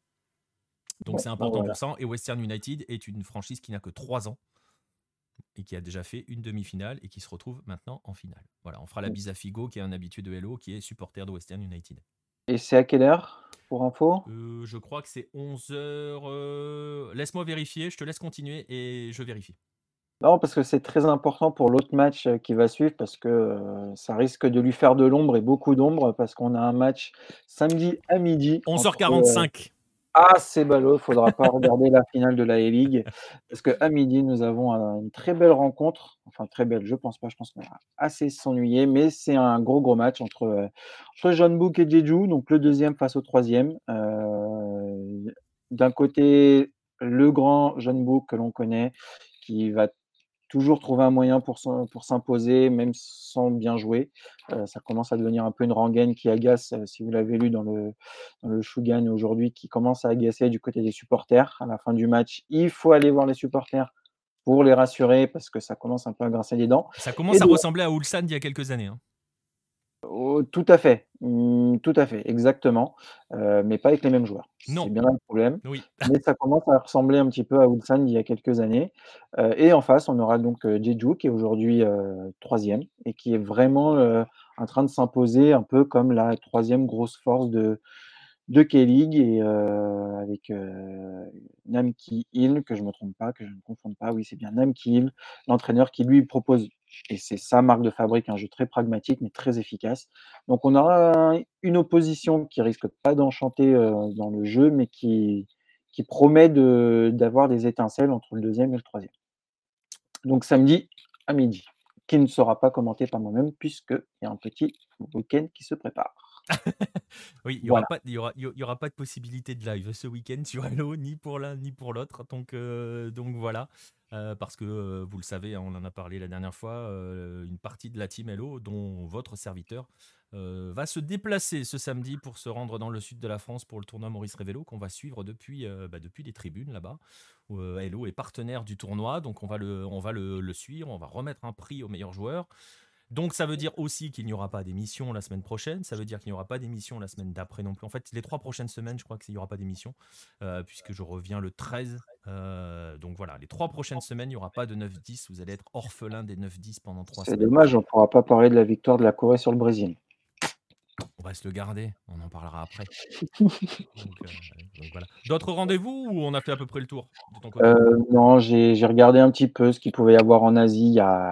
Après, ce sont des matchs, on va dire, entre guillemets, classiques qui n'ont ouais, Il n'y a pas de gros, gros enjeux. Après, on, va faire de toute façon une pause pour, la, pour les sélections. On va commencer à se préparer pour la Coupe du Monde. Donc, quand on reviendra, on pourra parler peut-être des petits enseignements qu'on aura eu pour, euh, pour la Coupe du Monde de, de ce côté-là. Exactement. Eh bien voilà, vous avez à peu près euh, le programme de votre, de votre week-end, quelques rendez-vous quand même assez importants. Euh, mais effectivement, on va commencer à faire la pause pour, euh, pour la, la fenêtre internationale. Voilà, on va arriver tranquillement au bout de cette émission. on va vous remercier d'avoir été présent dans le chat. On va vous remercier de nous écouter, toujours plus nombreux sur les différentes plateformes de réécoute, que ce soit des plateformes de podcast ou que ce soit sur la chaîne YouTube de Lucarne Opposé. N'hésitez pas à vous abonner à toutes ces plateformes-là, pour, euh, pour, euh, à nous suivre sur ces plateformes-là. Vous pouvez aussi vous abonner, notamment sur Twitch. Euh, vous voyez, il y a un petit compteur en bas. si on arrive jusqu'au bout, on, fera des petits tirages au sort pour vous faire gagner des, trucs, des trucs de Lucarne Opposé, notamment les livres. Allez, je vais vous les montrer comme d'habitude. On va faire la placement de produits. Il paraît que ça sert à ça, Twitch. Le Garincha de Marcelin, je vais vous montrer le deuxième de Marcelin, Primera Bola, les deux livres de Marcelin Chamoin. Si vous aimez les livres, vous avez Bielsa aussi. J'en ai parlé tout à l'heure de Marcelo Bielsa avec le coup dans le micro qui va bien au même moment. Et puis sinon, si vous pouvez, si vous voulez, vous avez le magazine. Le 18 est toujours en vente, toujours disponible. Le 19 arrivera fin juin normalement. Euh, si euh, la personne qui est en train de vous parler arrive à accélérer un petit peu sur les relectures. Mais bon, voilà. on va essayer, on va essayer. Ça va, c'est un peu chargé euh, l'emploi du temps, mais on va y arriver. Et si on, atteint les 75, je promets d'écrire l'histoire du football sud-coréen qui va tenir sur un post-it. Très bien, vous avez, vous avez, vous savez ce qu'il vous reste à faire, messieurs dames. Il va falloir aller à fond sur les subs hein, si vous voulez l'histoire du football sud-coréen par Baptiste. Voilà. Bref, on va en rester là. On va vous remercier donc d'être euh, toujours avec nous les lundis soirs et sur les, différentes plateformes. On va vous donner rendez-vous, alors non pas la semaine prochaine, mais un lundi dans bah, presque un mois maintenant, euh, pour le, un prochain rendez-vous avec le 9-10. D'ici là, continuez de suivre du foot parce qu'il y en a partout sur la planète lucarne opposée. Continuez donc et vous, vous pourrez les suivre notamment sur le site. Passez une bonne semaine et rendez-vous pour le prochain 9-10 dans un bon mois. À bientôt les amis. À bientôt tout le monde.